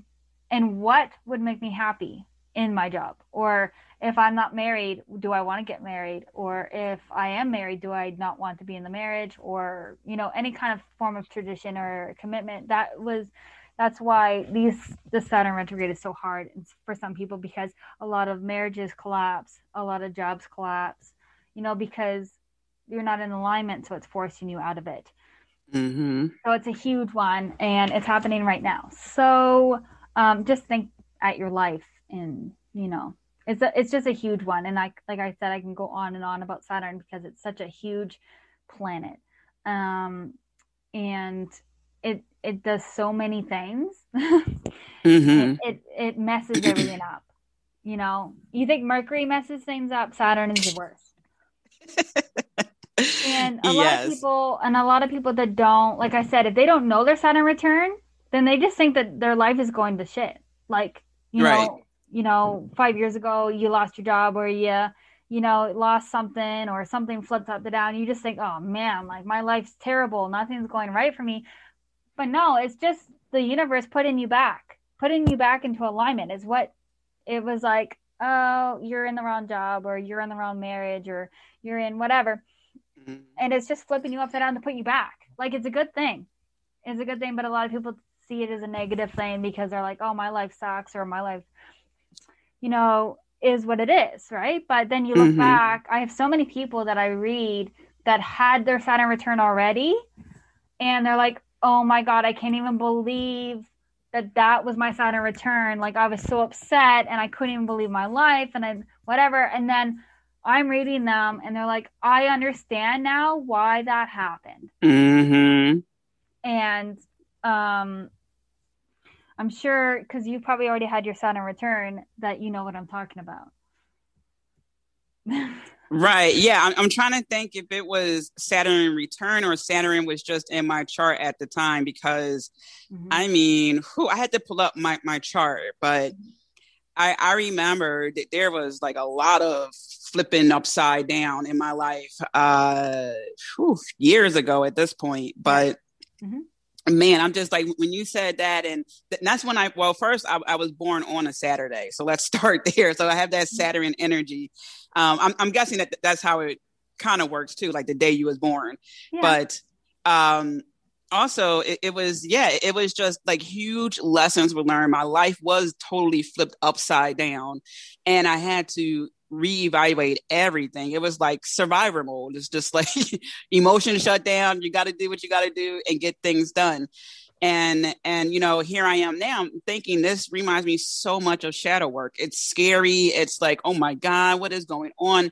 But the other side of that is, whew, you know what? Actually, I'm glad that happened.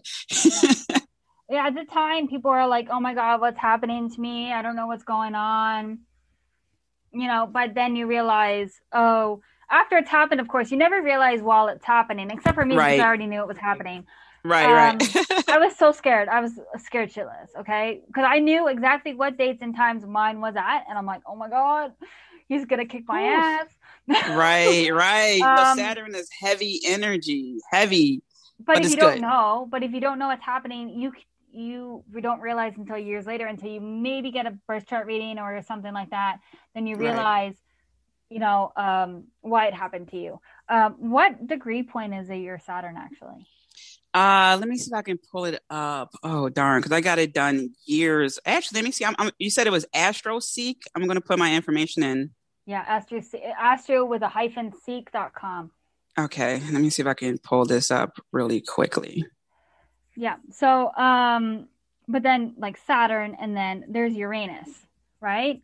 Um, Uranus is, and even like it's heavy, but Uranus like rules the major changes in your life and all the trauma and the triggers. So if you think of Uranus, it's like, it's like Saturn's best friend because it's like Saturn is the big daddy, it's going to flip you up to down. Then Uranus is going to trigger you like crazy to make you change.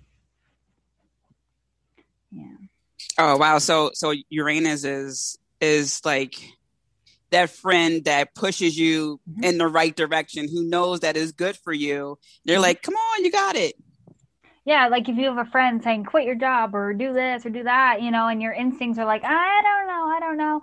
That's probably the trigger. That's probably the trigger that the universe is giving you. The your, your the universe is giving you that friend to tell you at that exact time to do something and if you don't go for it, then it's going to bring some traumas up to your life. It's going to bring triggers to your life. Um, you know, Uranus is a huge collective transit right now with it being in Taurus. Um, because Uranus and Taurus right now is all about the physical body and your values because it rules Venus as well. Some signs and planets actually rule each other, some of them are doubled up. Um, so Venus rules Libra, but Venus also rules Taurus as well. So Uranus, the ruler of major changes, is in the in the values and physical body sign right now. So all your five senses are really activated. Your sight, your your mm. your touch, your smell, everything is activated right now. And there's a lot of trauma happening, and there's a lot of squares. So square is a trans um, an aspect towards another planet um, and it's squaring, which is really a challenging aspect to Saturn. And Saturn, I was just discussing about restructure. So if you're not in, so right now with the collective, and that's where a lot of the collective transits are happening right now with the world, um, because there's a lot of squares with Uranus of triggers and traumas. It's bringing up a lot of stuff with the restructuring of the world, um, the way that Saturn is placed. But it can also have traumas with yourself. Like, are you sick? You know, that's why there's a virus because it rules your five senses your smell, mm. your taste, your, um, your physical body. Are you ill? Are you not able to move? You know, like all of this stuff. And that's why Uranus is in Taurus right now. But then it's also like I know there's a couple of people out there that have gotten sick, not from the virus that's happening in the world, but like in other ways in cancer or like a stroke. And because of that physical ailment, they were able to change their life and restructure mm. their life. so there's a lot of like collective transits, and then there's a lot of like personal transits depending on where Taurus is in your chart. Specifically, this is a really big one. And Uranus retrograde happens once a year, you know, and it happens for 148 days. So last year it happened um, January January last year in 2020 and then again August to January of 2021. So, you know, think back to those times. This year it already happened. So it was like I said August to January. Mm-hmm. Um, so it hit a little bit of this year, but then it's going to happen again in uh, um, August 20th to January again of 2022. So there's a lot of like next year energy happening with this planet, and that's why I mentioned last next year with Jupiter. Wow. Um, so there's going to be a lot of like transits and traumas and stuff happening in August. So just be aware. Look at your Taurus in your chart and see like how is that really going to affect you directly, and just be aware of it um, because it's a very oddball planet and it likes to shake things up and like I said, it's a, like the little assistant to Saturn, you know. In yeah. if and if it doesn't, if Saturn doesn't flip it, Uranus will flip it. Um, no escaping. there's no there's no escaping these two. They're major signs. So Saturn is very slow moving. Uranus is very slow moving. So these transits happen a very long time. They're generational planets. So mm. if you're mm. born within you know a certain time frame, um, then you have this planet in Aquarius, or you have this planet in Taurus, or you have this planet in Scorpio. Like Pluto is also a generational planet, so there's a lot of Pluto and Scorpio. So if you like the millennials, the Gen Z, the the boomers, they're all Pluto placements. So that's how they figure out the generational things because they go by Pluto's um, gener- um when Pluto's in a sign. Interesting within I know like, that. I don't know the dates are 100%, but that's usually like Pluto and Scorpio were like from whenever the millennials start, I'm pretty sure it's it's pretty spot on. Because like millennials are a certain generation, then there's boomers and then there's Gen X and then whatever. So it's all the um, the generational planets and how we're supposed to transform the world. That's what Pluto is. Um, wow. You know, and that's why, you know, the boomers transformed the world in some way and then gen x did it and then we're doing it and then gen y is going to do sorry we're gen uh, millennials are gen y but gen z or gen z sorry i'm canadian. Gen z is going to it's all good. I, I, knew what you were talking about. Um, I'm, i think we're the only uh, we're the only country that says z for z but anyway but maybe not um, but gen z like you know what they're doing they're changing everything you know um mm-hmm. you know with everything with all the structures gen z is changing a lot you know and that's because their pluto is in i don't even know what's t- like maybe uh sagittarius or maybe even capricorn it depends on what year mm. they're born right um mm-hmm. but these slow moving planets are like a huge generational thing and really going to hit you hard because it's for the whole generation is for the whole collective wow ways. Yeah, it's huge. So like you think of Jupiter is only going to last. Jupiter only lasts, you know, um, let me go back. Sorry, like 121 days. But then you think Mercury only lasts three weeks. Right. Mercury is going to hit you like this, and then it's going to move on. You know, but Saturn and Uranus and Pluto are all going to hit you for a longer period of time. Like Pluto takes years and years and years to get out of the sign. You know, Uranus takes forever to get out of the sign. Pluto takes forever to get out of the sign. So it's going to hit you a little bit harder and it's going to be more life lessons for those planets than the ones that are just going to hit you like um, for like three weeks. You know, that's going to like maybe flip your life over for like three weeks and then it's going to be over. Right. You know, Pluto's going to hit you a little bit harder depending on where the placement is and what the retrograde is. And Pluto's in retrograde right now in uh, um, Capricorn. Um, yeah, it's in retrograde. I'm, so, I'm just going to double check that. It is in retrograde right now in Capricorn, and Capricorn rules all the structures, right?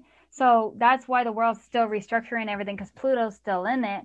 And as soon mm. as Pluto moves into Aquarius with with um, Saturn and all the other planets that are going to be in Aquarius at that exact time, um, it's going to you know be a whole new world, and you know, it's going to be super exciting. So I'm really excited about what's going to happen. Um, but Uranus, like I said, goes into retrograde in August. So that's when stuff is going to shake up and it rules freedom and independence. Mm-hmm. I know there's wow. a lot, I know there's a lot going on in the world right now, and I'm going to talk about the collective with this one because it's going to affect the collective a lot with Uranus because it's going to shake stuff up and independence and freedom. And I know there's lots of talk about freedom and traveling and you know independence in the whole world as a spectrum. And this Uranus retrograde is really going to shake things up. Um, starting in August, um, you know, major changes in the collective, major changes in freedoms, you know, all this stuff. And I guess it depends on where you live in the universe to see how it's going to affect you. You know, U.S. is going to mm-hmm. be affected. U.S. is going to be affected differently than here in Canada, the UK, you know, wherever, Australia, for example. I have a bunch of people in Australia that, you know, they're living like their normal lives down there. Mm-hmm. Um, and and then there's us that are, are not. So Uranus is going to shake stuff up. Um, and if you have Uranus retrograde in your natal chart, then you have a little bit of a detachment um, to the collective because you just don't quite understand it because it's retrograde and you know it's going to shake stuff up. So you're already in that shake shaken up mind mindset. So Uranus is going to feel really natural to you when it's retrograde if you have it in your chart. So I haven't met too many people with Uranus retrograde because it's very, it's a lesser, um, it only happens like once a year. Um, wow. So it's a very strong planet to be in retrograde. And I, like, like you said, with the Mercury retrograde being so popular, and I'm actually surprised that no one else knows about these other retrogrades because it does shake your life up so aggressively. But like I said, to the people that are not conscious of astrology and the universe, they might think it's just all by chance. They might think it's all right. And stuff, and they don't or really someone put a curse on them. You know, they had bad luck. Yeah. yeah. so they don't understand that it's actually for a reason, and the universe is going to be in retrograde all year this year to to restructure everything, to refix everything. So, um, you know, there's reasons between. Um, there's reasons for everything, you know. And then, you know, there's Neptune and Pluto. I've already talked to Pluto a little bit, but there's also like Neptune, mm-hmm. and Neptune rules subconsciousness, you know. So if somebody has Neptune retrograde, for example, in their chart, they might not understand a couple things because they might not understand it because they can't see it. Subconscious is like all about the subconscious mind, and they don't understand how things work. Um, you know, creativity, imagination, all your dreams. You know, they a lot of people with Neptune and Pisces have a really hard time communicating. You know, because the Neptune rules Pisces and it's all about the subconscious and they don't understand, you know, how things work. Um, you know, but it's all about feelings and stuff too because of the emotions. Um, but when Neptune is in retrograde, we really want to nurture those very things that that come up during that retrograde period. So it's going to happen in June as well. This Neptune retrograde is going to happen in June 25th to December 1st, and it's going to be in Pisces. That's why I mentioned Pisces. Yay! Um, so Neptune is already in Pisces, so you might feel the um not really too sure what's going on. Like I I can't really see how the world's going to go, you know, like a lot of people are kind of like I want to do something, but I'm not really too sure how to get there. That's all Neptune retrograde and Neptune in Pisces is almost the same energy. Mm. You know, um, last year it happened almost at the exact same time. It was June 23rd to November 29th last year, and it was also in Pisces. So, like I said, Neptune is a very slow moving planet. So, Neptune has been in Pisces for a very long time because it's one of those generational planets. And so that's why some people don't see the end of the light of the tunnel. Like they know that this started in 2019 and they don't they don't know when it's going to end they don't see the end date because it's all Neptune and Pisces energy. It's very difficult to grasp this kind of energy. So, how to handle this retrograde starting in June 25th, I'm going to go over this one really um, aggressively, is you uh, favor, um, review your unconscious feelings. So, really sit with yourself, like meditate, do some yoga, like go inward for this one because of Pisces and really reflect on how are you feeling and like do you have anxiety? Do you have nervousness? Like how are you feeling? Um you know and then where are you deprived from something that you would like you know? Strengthen your imagination. So a lot of people have a hard time imagining how their life's going to be right? So try to imagine it not manifest but imagine like how do you want your life to be a year from now? Like just imagine mm-hmm. you know think about it you know and really feel how you're feeling unconsciously. So like Neptune is sometimes hard to navigate because it's so unconscious. Like people can't figure out Neptune is blue, you know, the planet's blue. And and you know, some people forget Neptune, you know, because it's such mm-hmm. a, it's such a unconscious planet. And um but it's it is a huge planet. You know, there's a lot of confusion that comes with um, Neptune because like I said, some people can't see they can't see Neptune right because of the subconsciousness. And you know, some people that were born with the Neptune retrograde might have lots of confusion and attachment um or the inability to attach when it comes to love or sacrifice or just being a being in general because they can't see the human body they can't feel you know what i mean it's a really hard mm-hmm. planet to really understand. So for me, I'm still learning about Neptune retrograde. This is a really um, hard one to really grasp because you can't physically see this energy. It's all in your brain. It's all when you sleep. Mm-hmm. It's all like when you meditate. Can you meditate? I can't meditate for the life of me. So how am I supposed to to tap into my unconscious feelings when I can't even get into that? So, you know, just working with your subconscious self and really like try to get into that. Um, but like I said, it's very um, unseeable, and that's why the planet, mm-hmm. the the world's going through this Neptune retrograde last year and this year because it's hard to see what's going to happen, and that's why a lot of people are scared or anxious or they don't know what they're going to do. They think that one side's right and then the other side's wrong, and then one side, you know, the opposite um, because they can't see the outcome. You know? Right. And that's going to happen until Neptune gets out of Pisces, which is going to be, you know, not for a while. Unfortunately, it's a very slow moving planet. Um, um, but once it gets into and once it gets into Aries, it's going to be a little bit lighter because Aries is all about your physical body, and it's going to go from your subconscious, and it's going to be like, oh, I can see it now. So like in the next couple of mm-hmm. years or so, I'm talking like the next couple years because Neptune's gonna go retrograde every year. But um, you know, once this and it's been happening for years now with not being able to see how the world's going, like you know, the world's on fire, the world's breaking, you know, everyone's fighting, you know, and how are we going to resolve this? That's what Neptune in retrograde really, and Neptune and Pisces in general, really, is really trying to show us. Um, and then once it gets in the Aries, hopefully it'll be a little bit lighter. Um, you know, and I talked about Pluto a little bit, but I do want to touch on. I hope we're not going over time too much. Oh no, you're you're, you're fine. I, I was okay. just getting a, a vision when you were talking about Neptune of uh, what's that character called? Um, Rip Van Winkle, the, the guy yeah. who would sleep all the time. And I just imagine, you know, him like touching people's third eye, making them go to sleep so they can dive into their subconscious and dream mm-hmm. time and then come back up with the answer.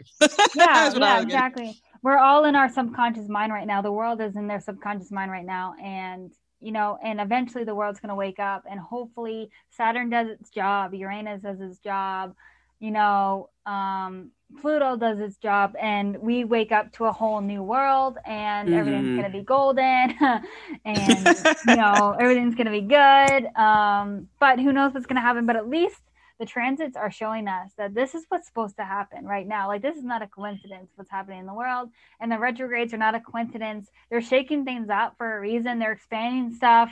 They're showing us our values. They're showing us what our structures are and how we need to change them and what and then your chart shows you where you your specific life like my job's got to change but what if somebody's marriage has to change or somebody's values need to change or somebody's family needs to change? You know it depends on where in your chart it's sitting. Mm-hmm. you know and so that's why it's so important to figure out where those retrogrades are happening for you because then you can navigate it. Because you know yeah um neptune retrograde in pisces so that's the collective i just told you about the collective with it being subconscious and not being able to figure out what's happening in the world and you know people are on both sides and not seeing what the end game is. But where is that affecting you? What does that affect mm-hmm. you for example right? Like it's ex- it's actually affecting my 10th house which is my career. So that's why my job is going it's mm. you know because that's where it is in my chart but in your chart it could be somewhere else in somebody else's chart it could be somewhere else. So somebody could be really happy with their job and then i tell them i'm not happy with my job and they don't understand me. Well that's why because their transit somewhere else in their chart. Right. Mm-hmm. yeah. So i do want to touch on chiron just quickly because chiron is my favorite not, not my favorite planet because it's not a planet but i love talking about chiron in people's charts because as soon as i start talking about chiron they're like light bulb. They're like a light oh, bulb. I'm excited. is like switched off. So I'll talk about the birth chart a little bit and then I'll go over the retrograde. So Chiron in in your birth chart shows you where you had a wound in your past life and where you want to heal it now. You know, uh, like I touched on with the retrograde. If it's retrograde, then that means you didn't fix that wound in the past life and it's giving you a second chance. But if it's not retrograde, which Chiron only goes retro uh, goes retrograde every five months. So that one's a very common one as well because it goes retrograde every five months. And it really shakes stuff up into the universe. And if something's not it's kind of like Saturn, like Saturn, Uranus, Pluto, and Chiron kind of all work kind of together um, because they're all kind of slower moving planets, right? Um, mm-hmm. So when I talk about Chiron and I tell them where their wound is, they're like, "Oh my god!" Like I can't even believe that. So my wound, I'll go over mine because I know mine very, very well. And when my astrologer friend that gave me my birth chart reading told me about this, I couldn't believe it. Okay. So my Chiron rune is in Leo, which is shining your brightest light and showing how you show up to the universe because it rules the sun. So think about the sun being your brightest light, right? And my Chiron mm. rune is in mm. there. My Chiron rune is in there. And it's also in the third house. The third house rules communication. So as I was a child, I was told as a child, and I'm sure a lot of people in my generation were told the same thing because that's how their parents were, were raised. Do not speak unless you're spoken to. Mm, you know mm-hmm. that that saying, do not speak as a child until you're spoken to. So my wound is in that because I need to speak my truth. I need to speak what I believe in. But I was told as a child that I couldn't do that because I wasn't allowed to unless somebody spoke to me first. So I brought mm-hmm. that I brought that saying into my whole adulthood, my whole teenage years, my whole adulthood. People thought I was rude and I didn't like them and and everything because I never talked to them first. I just sat there like a brick in a chair and I just sat there and listened and I looked angry the whole time because I was just mute. You know, I couldn't do anything. So people I never made any friends because of it because people didn't think I liked them, you know. And and that's all because of something that my parents taught me when I was younger and when she told me that, I couldn't even believe that that that was like a wound that my soul chose to have that wound. To choose to have the parents that I chose to tell me to not talk unless I was spoken to. Um, and I'm sure a lot of kids are in the same boat as I am. Uh, I actually know a lot of people with Chiron and Leo because you attract people with the same wound as you. Um, because you in order to heal this Chiron wound, you need to heal yourself. In order to heal yourself, you need to heal other people. So I needed to find people that also lost their voice, that couldn't understand what was going on um, in their life, and I needed to heal them. And in order to heal them, I could heal myself. So when she told me about this astrology world and how I was going to do it, I, I I couldn't believe it. And now look at what I'm doing. I am showing people where their common wound is and how to heal it. And in order for me to heal my wound, I need to heal theirs. So, and in order to heal theirs, I just tell them where it is and they can they can direct it and figure it out and how can they how can they heal it themselves. So, and me being on this podcast today is exactly what my Chiron wound is is speaking your truth, speaking, communicating in general, and shining your light on and what have you learned. You know, I've learned about astrology, so I'm sharing it right? Mm-hmm. So right now, as I'm talking to you, I am healing my Chiron wound, you know, um, which is insane to think about because when I was a child, I was told, like I said, don't speak unless you're spoken to, or don't do this, or you're going to be ignorant if you do this, and like, um, because our soul chose to be here during this exact time, and I chose this exact wound. I couldn't believe I and like when I tell other people where their wounds are, they can't even believe that because I don't know who they are. Like I don't usually have a conversation with them before the reading unless they're like a family member or somebody that I've actually spoken to before. But for the most part, I really don't know their in-depth life, like only what they really told me, right? Right. Um, mm-hmm. You know, I only I only know so much unless they're a cousin of mine and I know their entire life or something. Uh, yeah you know, I have I have done my cousin. That's why I know. Um, so it's really hard to to do family sometimes because you're like, it's kind of like going to a psychic. You're like, you already knew that, right? Um, you know, so that's why I wanted to mention retrograde because if it's if if your Chiron is retrograde in your chart, then it is something that you did not ex- you couldn't heal in the past life, and that's why it's retrograde this life. So that way you have a second chance to do it. And the why why I like uh, why I love Chiron retrograde so much. It's every five months, so it's in July this year, July fifteenth to December nineteenth, and it's in Aries. So Chiron in Aries has been a thing for I'm gonna say not even a year. I can't exactly remember when it went into Aries, but it went into Aries while I was learning astrology, so that's why I'm saying like less than a year. Um, it's all about yourself. So right now, the collective Chiron is telling us heal yourself you know mm. you know what do you like about yourself? What don't you like about yourself? Change change stuff that you don't like you know express yourself the way that you want to express yourself. Um, mm-hmm. um but when Chiron is not retrograde it's really about outward wounds. But when it's retrograde um, it's all about going inward. And you know, you might experience isolation and deeper emotional frustration because you're going inward. But in order to heal your Chiron wound, you need to go inward because it's all about healing yourself.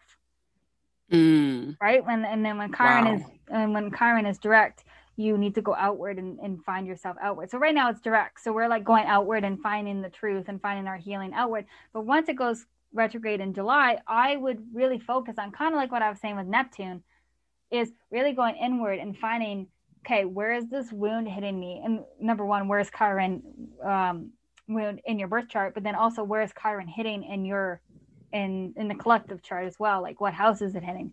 Um, because that's where you want to go inward and where you can really truly heal this wound because everyone has a chance to heal every part of them because Chiron is going to go around the chart in their birth chart in some ways. So you get to heal every aspect of yourself in some ways because of the Chiron collectively hitting everything. Um, so, and then, you know, some people with Chiron retrograde in their chart, they sometimes don't understand the ugly parts of humanity, you know, like, you know, the mm-hmm. bad parts of being a human. Um, you know, and that's why they're giving you a second chance to do it again because you did not see how the bad parts affected people and you know you might have done a bad thing in your past life and it's letting you have a second chance um, in your daily existence and helping helping heal yourself by healing others so that's a very important part about chiron is in order to heal that wound you need to heal others and that's why it's mm. so important to understand where yours is um, because if you know where yours is then you know how to heal yourself because you know how to heal others you know? And that's when she told me you know this is what you're going to do because this is how your Chiron shows up. I couldn't believe it. I'm like no i don't want to talk to people. I don't want to i don't want to i don't want to do this. I don't want to shine my light. I just want to sit and be a hermit. I'm good. I'm good at the back of the classroom not talking. Like i never raised i've never rose my hand unless the teacher called upon me because that's what i was taught. Um, you know, and I always knew the answer. I always knew the answer. I was really good at school, but I oh, I hate when it happened too. yeah, I never rose my hand up, you know, because uh, I wasn't being called upon, you know. And mm-hmm. but when I was called upon, I knew the answer, so I was shining my light.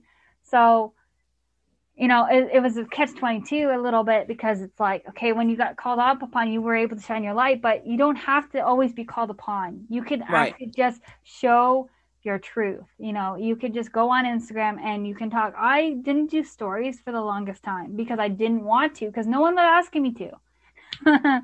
so, and still to this day, I still question myself like, do I want to do this? Do I want to do that? You know, and that's the, you're always going to be dealing with Chiron because it's a wound that's it's going to be your whole life. And then eventually, if you figure it out, then you won't have Chiron and Leo again, thankfully, but you'll have Chiron somewhere else and then you can help somebody else. Um, but you know, you're going to be dealing with it. You're going to always have doubts. You know, you're always going to go back to your default you know, and this is why you got to shine your Chiron moon. So really during this retrograde, July 15th to December 19th, I would really like people to go inward and really figure out number one, find out where your Chiron moon is, and then find out where the transit Chiron is, and really go inward and find how can you get out of this karmic lesson and how can you heal other people while doing it yourself. You know, that's the prime example. And then that's why a lot of people are finding themselves right now because Chiron is an Aries, right? It's all about yourself. Mm. Um, so that's why a lot of people are waking up. You know, a lot of people are, you know, doing different things because the Chiron is showing them they can't. The Chiron right. is showing them that they can, and then now it's time to go inward for the retrograde. I love this one. Um, a lot of people don't even realize Chiron's retrograde because it's such an it's an easier transit because you're going inward, right? You don't have to express yourself outward you can just go inward and do it. So you know a lot mm-hmm. of yogi a lot of yogis love chiron retrograde because they're already doing the work. They're already doing right. the work anyway. You know if you're good at meditating you're good at journaling you're already kind of doing the work of chiron retrograde and healing your wound anyway. Um but yeah um that's what that is. So that's all i have for all the planets. I know there was a lot but you know that's as short as i could possibly get no, it, it, it, was amazing. Like I am learning a lot. Like my mind is blown. I had tears in my eyes when you mm-hmm. talked about the Chiron. So I'm, I'm on the AstroSeek yes. website and my Chiron is in Gemini. And cool. as I was looking at it, I was like, oh my God, that makes so much sense. It's not in retrograde, but it's in Gemini. Mm-hmm. And I'm just thinking to myself, what house? so uh, the 12th house. Ooh, okay. So actually, let me uh, click on it again because it, it just sta- oh, where'd it go? Oh yeah, it, it just stated how. Uh, let me read this one sentence. Yeah, that's just a, just a generic description of it, but okay. at least it gives you it gives you a it gives you a brief description on that site. And to be honest, that site's pretty accurate. But it all depends on where your other placements are as well. So you do have to keep that in mind. Got it, got it. Because here it talked about how I communicate mm-hmm. with people, but then it said or states here that uh, what what also says these people keep trying to explain to other what they wanted to say, what they said, and what they meant by it. Mm-hmm. They either believe that no one listens to them or that no one that, that it doesn't matter how hard they try. And I was literally thinking about this yesterday because I have been telling people exactly not just how I feel, but what they've done. You know, in order for them to take accountability, like, hey, you know, even while we were having that disagreement, I stated, you know, this is what you're doing. You have displacement, you know, that that shouldn't have been directed towards me. And even when I'm saying that, it, it's just like, yeah, they don't care. They want to do what they want to do. So I, I've, I've experienced that frustration of are you not even listening? Yeah. even when I give readings, it's just some people want to hear what they want to hear. And it's just like, no, like, are you, you not listening? I find that if people are not receptive enough to the reading, that they're not meant to have it at that exact time. And that's okay. There's a lot of people that have psychic readings that they're just not ready for them as well. Um, at that exact time, they might have felt called to go, but they really, or their friend was making them go, or their friend told them to do it, and they just weren't ready. Their soul wasn't ready to listen. Um, and I find that a lot with some readings, you know, um, you know, I never ask them, do you want a reading? Because I, if they're not asking me for a reading, they're not ready. Oh yeah, no, um, I definitely do not do that. yes, yes. But there's some people that you know their friend had a reading with you and they loved it and their soul was meant to do it, but then they made their friend do it, and sometimes their friend's not ready.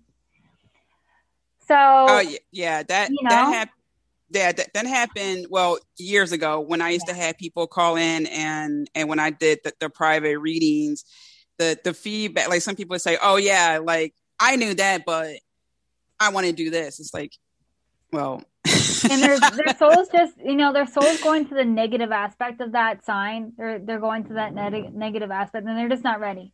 And that's mm. when that's what Saturn does. Is if they're not ready and if they're not listening then Saturn's just going to make them do it. You know? Uh, so if they're just not ready for their life to change or they're not ready to quit their job or they're not ready, whatever, but then their soul wants them to be in alignment, Saturn's just going to mess it up. Um, now, just be cautious with the 12th house because a lot of uh, subconscious stuff, and that's why, you know, with Chiron being there, you might not understand that sign as much mm-hmm. um, because of the, that, that Neptune subconscious 12th house energy. Right. Um, yeah. And I would look to Neptune, wherever Neptune is in your chart, to really navigate that. Um, um, what's your Saturn? Your Saturn's in Capricorn. Uh, my Saturn is in. Oh, I think that's a Virgo. It has that M with the little hook on the end. Oh, okay. So okay, so you're a little. Okay, so yeah. So let me see. Uh, oh no, I'm sorry. My my Saturn's in Scorpio. Sorry. I was about to say uh, it's a little okay. So yeah, Scorpio. Um, yeah, that was probably your Jupiter in Virgo. No. Uh, let's they look see. The same. Jupiter has little squiggly. My Jupiter is in Aquarius. Oh, okay. Yes. So your Saturn is in Scorpio, you know. So you had your Saturn return quite a while ago. Um, you know, and it's all about transformation. And what house was it in? Six. Yeah, so transforming your life your day-to-day living and how you how you see day-to-day living and transforming it and something had to die in a sense to be reborn. So just think back of your life you know um, i can look to see when um, saturn was in scorpio. I actually don't read too many people with that placement so it's really interesting. Yeah and, and and i'm learning like the only thing that i understood from when i had my chart done years ago was my mm-hmm. sun, moon, and rising. So, oh, so this it was um it was in between 2012 and 2014. Yeah, yeah, mm-hmm, yep. Mm-hmm. That's that's okay. yep, exactly right. exactly right. Yep, that's when a lot of Whew, yeah, stuff went down. That is 100 But that's accurate. exactly what I'm saying. Is you didn't know exactly when it was, and then as soon as I tell you exactly what years it was, or roughly around what years it was, then you understand. Oh shit, that's that, when that happened, you know? Yeah. yeah. Oh, yeah. you know, yeah. so that's when my life flips upside down. Um, you know, but it's roughly with 29, 30 years old. That's roughly when it happens. It depends on what degree and then when it was retrograde and, and everything. You know, some people get it earlier, some people don't get it until 30. So it depends on what degree it is. Um, mm-hmm you know, and it's sitting in Aquarius right now. So, you know, if you're born, I was born in 91. So if you're born in 91 to I think 92, I think your Saturn, your Saturn return is hitting right now. So, Oof. Yes. Good luck. yes. Well, I've already had mine. Mine's gone and gone now. So thankfully. yeah. But good, uh, good luck for everybody else. For everyone um, else, yes. You know, if I hadn't found astrology and you would have asked me five years from now, your Saturn return was in 2020, I would have been like, oh shit. yeah. What I gotta do. but a lot of people in 2020 could feel the same way. So in in years from now, some people might get 2020 mixed up with their Saturn return um, mm-hmm. because that Saturn placement really hit a lot of people because it changed the world. Yeah. You know, and right. only people that were born early 90s will actually have their Saturn return at the same time as COVID. Um, so you can really say, I really changed the world because my universe, my Saturn return forced me to move and change and do whatever during COVID. And, you know, I'm still working around it because, you know, I still have to live and make a living. So, um, but slowly but surely, that's what it is. So hopefully, if anyone has Saturn in Aquarius or Pisces or Aries, whatever is coming up, then your Saturn return's coming. But I can always give you the exact dates if you want them, if you want some insight in the future. Yes, yes. So please go visit Ally, you know, get get her, you know, information, reach out to her, you know, especially um now with knowing all this and understanding just how, you know, these celestial planets, you know, bodies really have a, an impact on our our day to day lives. You know, is is so important. What I love about this too is that you know you while yes we can use crystals and and you know things like that like i have a lot of fire in my chart so i absolutely love doing fire rituals and things like that but this is all about you You know, mm-hmm. this is all about the person. So a lot of times people get overwhelmed with, do I have to buy, you know, colored candles? Do I have to get this crystal? Do I need to buy these dried, you know, flowers and things like that? That's the one thing that I, again, love is that this involves you, mm-hmm. just you, just you, your mind, your emotions. Yeah, it starts everything. with you. Everything starts with you and you have the power to really i mean it's it's, it's written right here. It's you know it's it, right there yeah. it's, it's, it's written right there. This is why i'm just like so floored because if i just had this and you know what? I'm, I'm not even mad that i didn't have the information mm-hmm. before because as you were saying you know that wasn't a time like you were saying with the, the reading it wasn't a time for me to have that information. It was meant for me to go through that. And now I'm learning this and now, you know, I can go forward with this knowledge. So, you know, it's all part of the journey and I really appreciate that. Yeah, no, uh your inner your soul has already chose your journey. You just sometimes it's a benefit to know what's going on and then sometimes not. Um I personally can't read my own chart for that reason. So, mm-hmm. and I'm not the only astrologer that cannot read their own chart. So the reason right. why you can't read your own chart is because it's too personal. Right you right. know you're you're not going to read it the same way as somebody else is going to read it because you're like no that's not going to happen or i'm not going to let that happen or this or that or that so yep. you need an outsider to read it so yeah you can learn astrology and you can learn all this but you still probably not going to be able to read your own chart in a sense because your life is your life you know and you know you might need an outsider to push you you know, right. how, like you need an outsider to be like, you know what, your moon is on your Saturn right now. You have a lot of emotions. You need to do this. You need to do that. Blah blah blah blah. Whatever it is, you know, and that's a benefit for me as well because I can't read my own chart. So in a sense, I don't actually know what the universe has entailed for me either. I have like a general idea because I understand the transits and how they go, but because mm-hmm. it's so personal to me, I still can't read my own chart. So still, I'm still mm-hmm. in the mm-hmm. dark in some ways as well, which is really nice. Um, but at least mm-hmm. um, I can help other people with finding their goals and at least give them a little bit of insight of what's happening with their chart. And it's not by coincidence, it's not by chance that they found me at the exact time or they found another astrologer that brought them to me or they they found you that brought you to me um, it's not a coincidence that it happened. You know, I could have mm-hmm. found I could have found astrology in 2010, and I wouldn't have related to it the same way as I did in 2019. It all depends on what your your soul chose to do. And actually, I was reading, um, not reading. Sorry, I was listening to another podcast today about.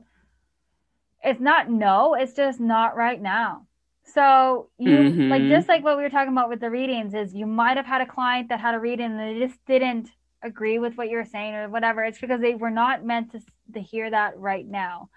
You know, or you could have a job that you absolutely love and for some reason you get fired for no reason.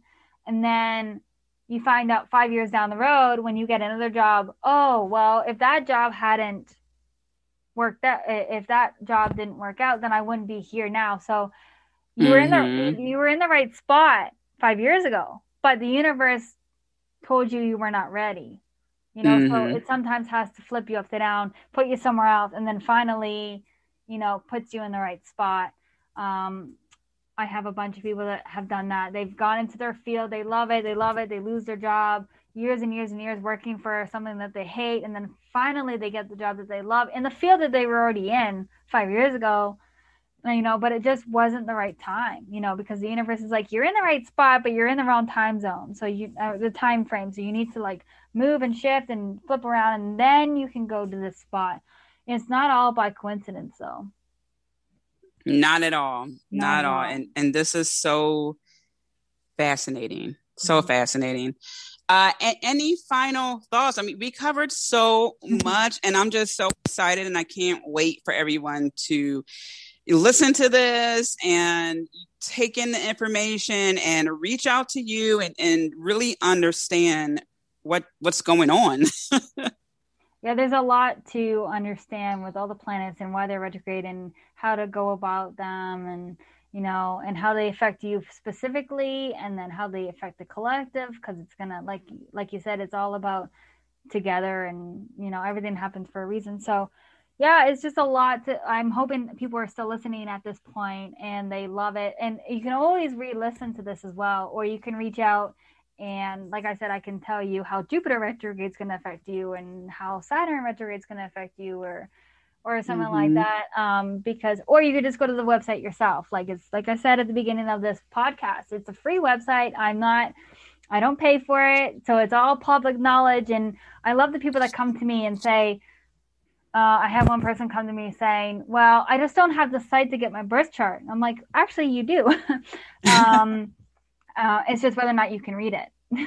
mm-hmm, mm-hmm. Um, but this site does have a brief description at the bottom of all like all the transits. But I do have to add, like I said at the beginning for you, is it's just a brief description of generic reason of why Gemini, or sorry, why Jupiter is in Gemini or why Jupiter is in Virgo.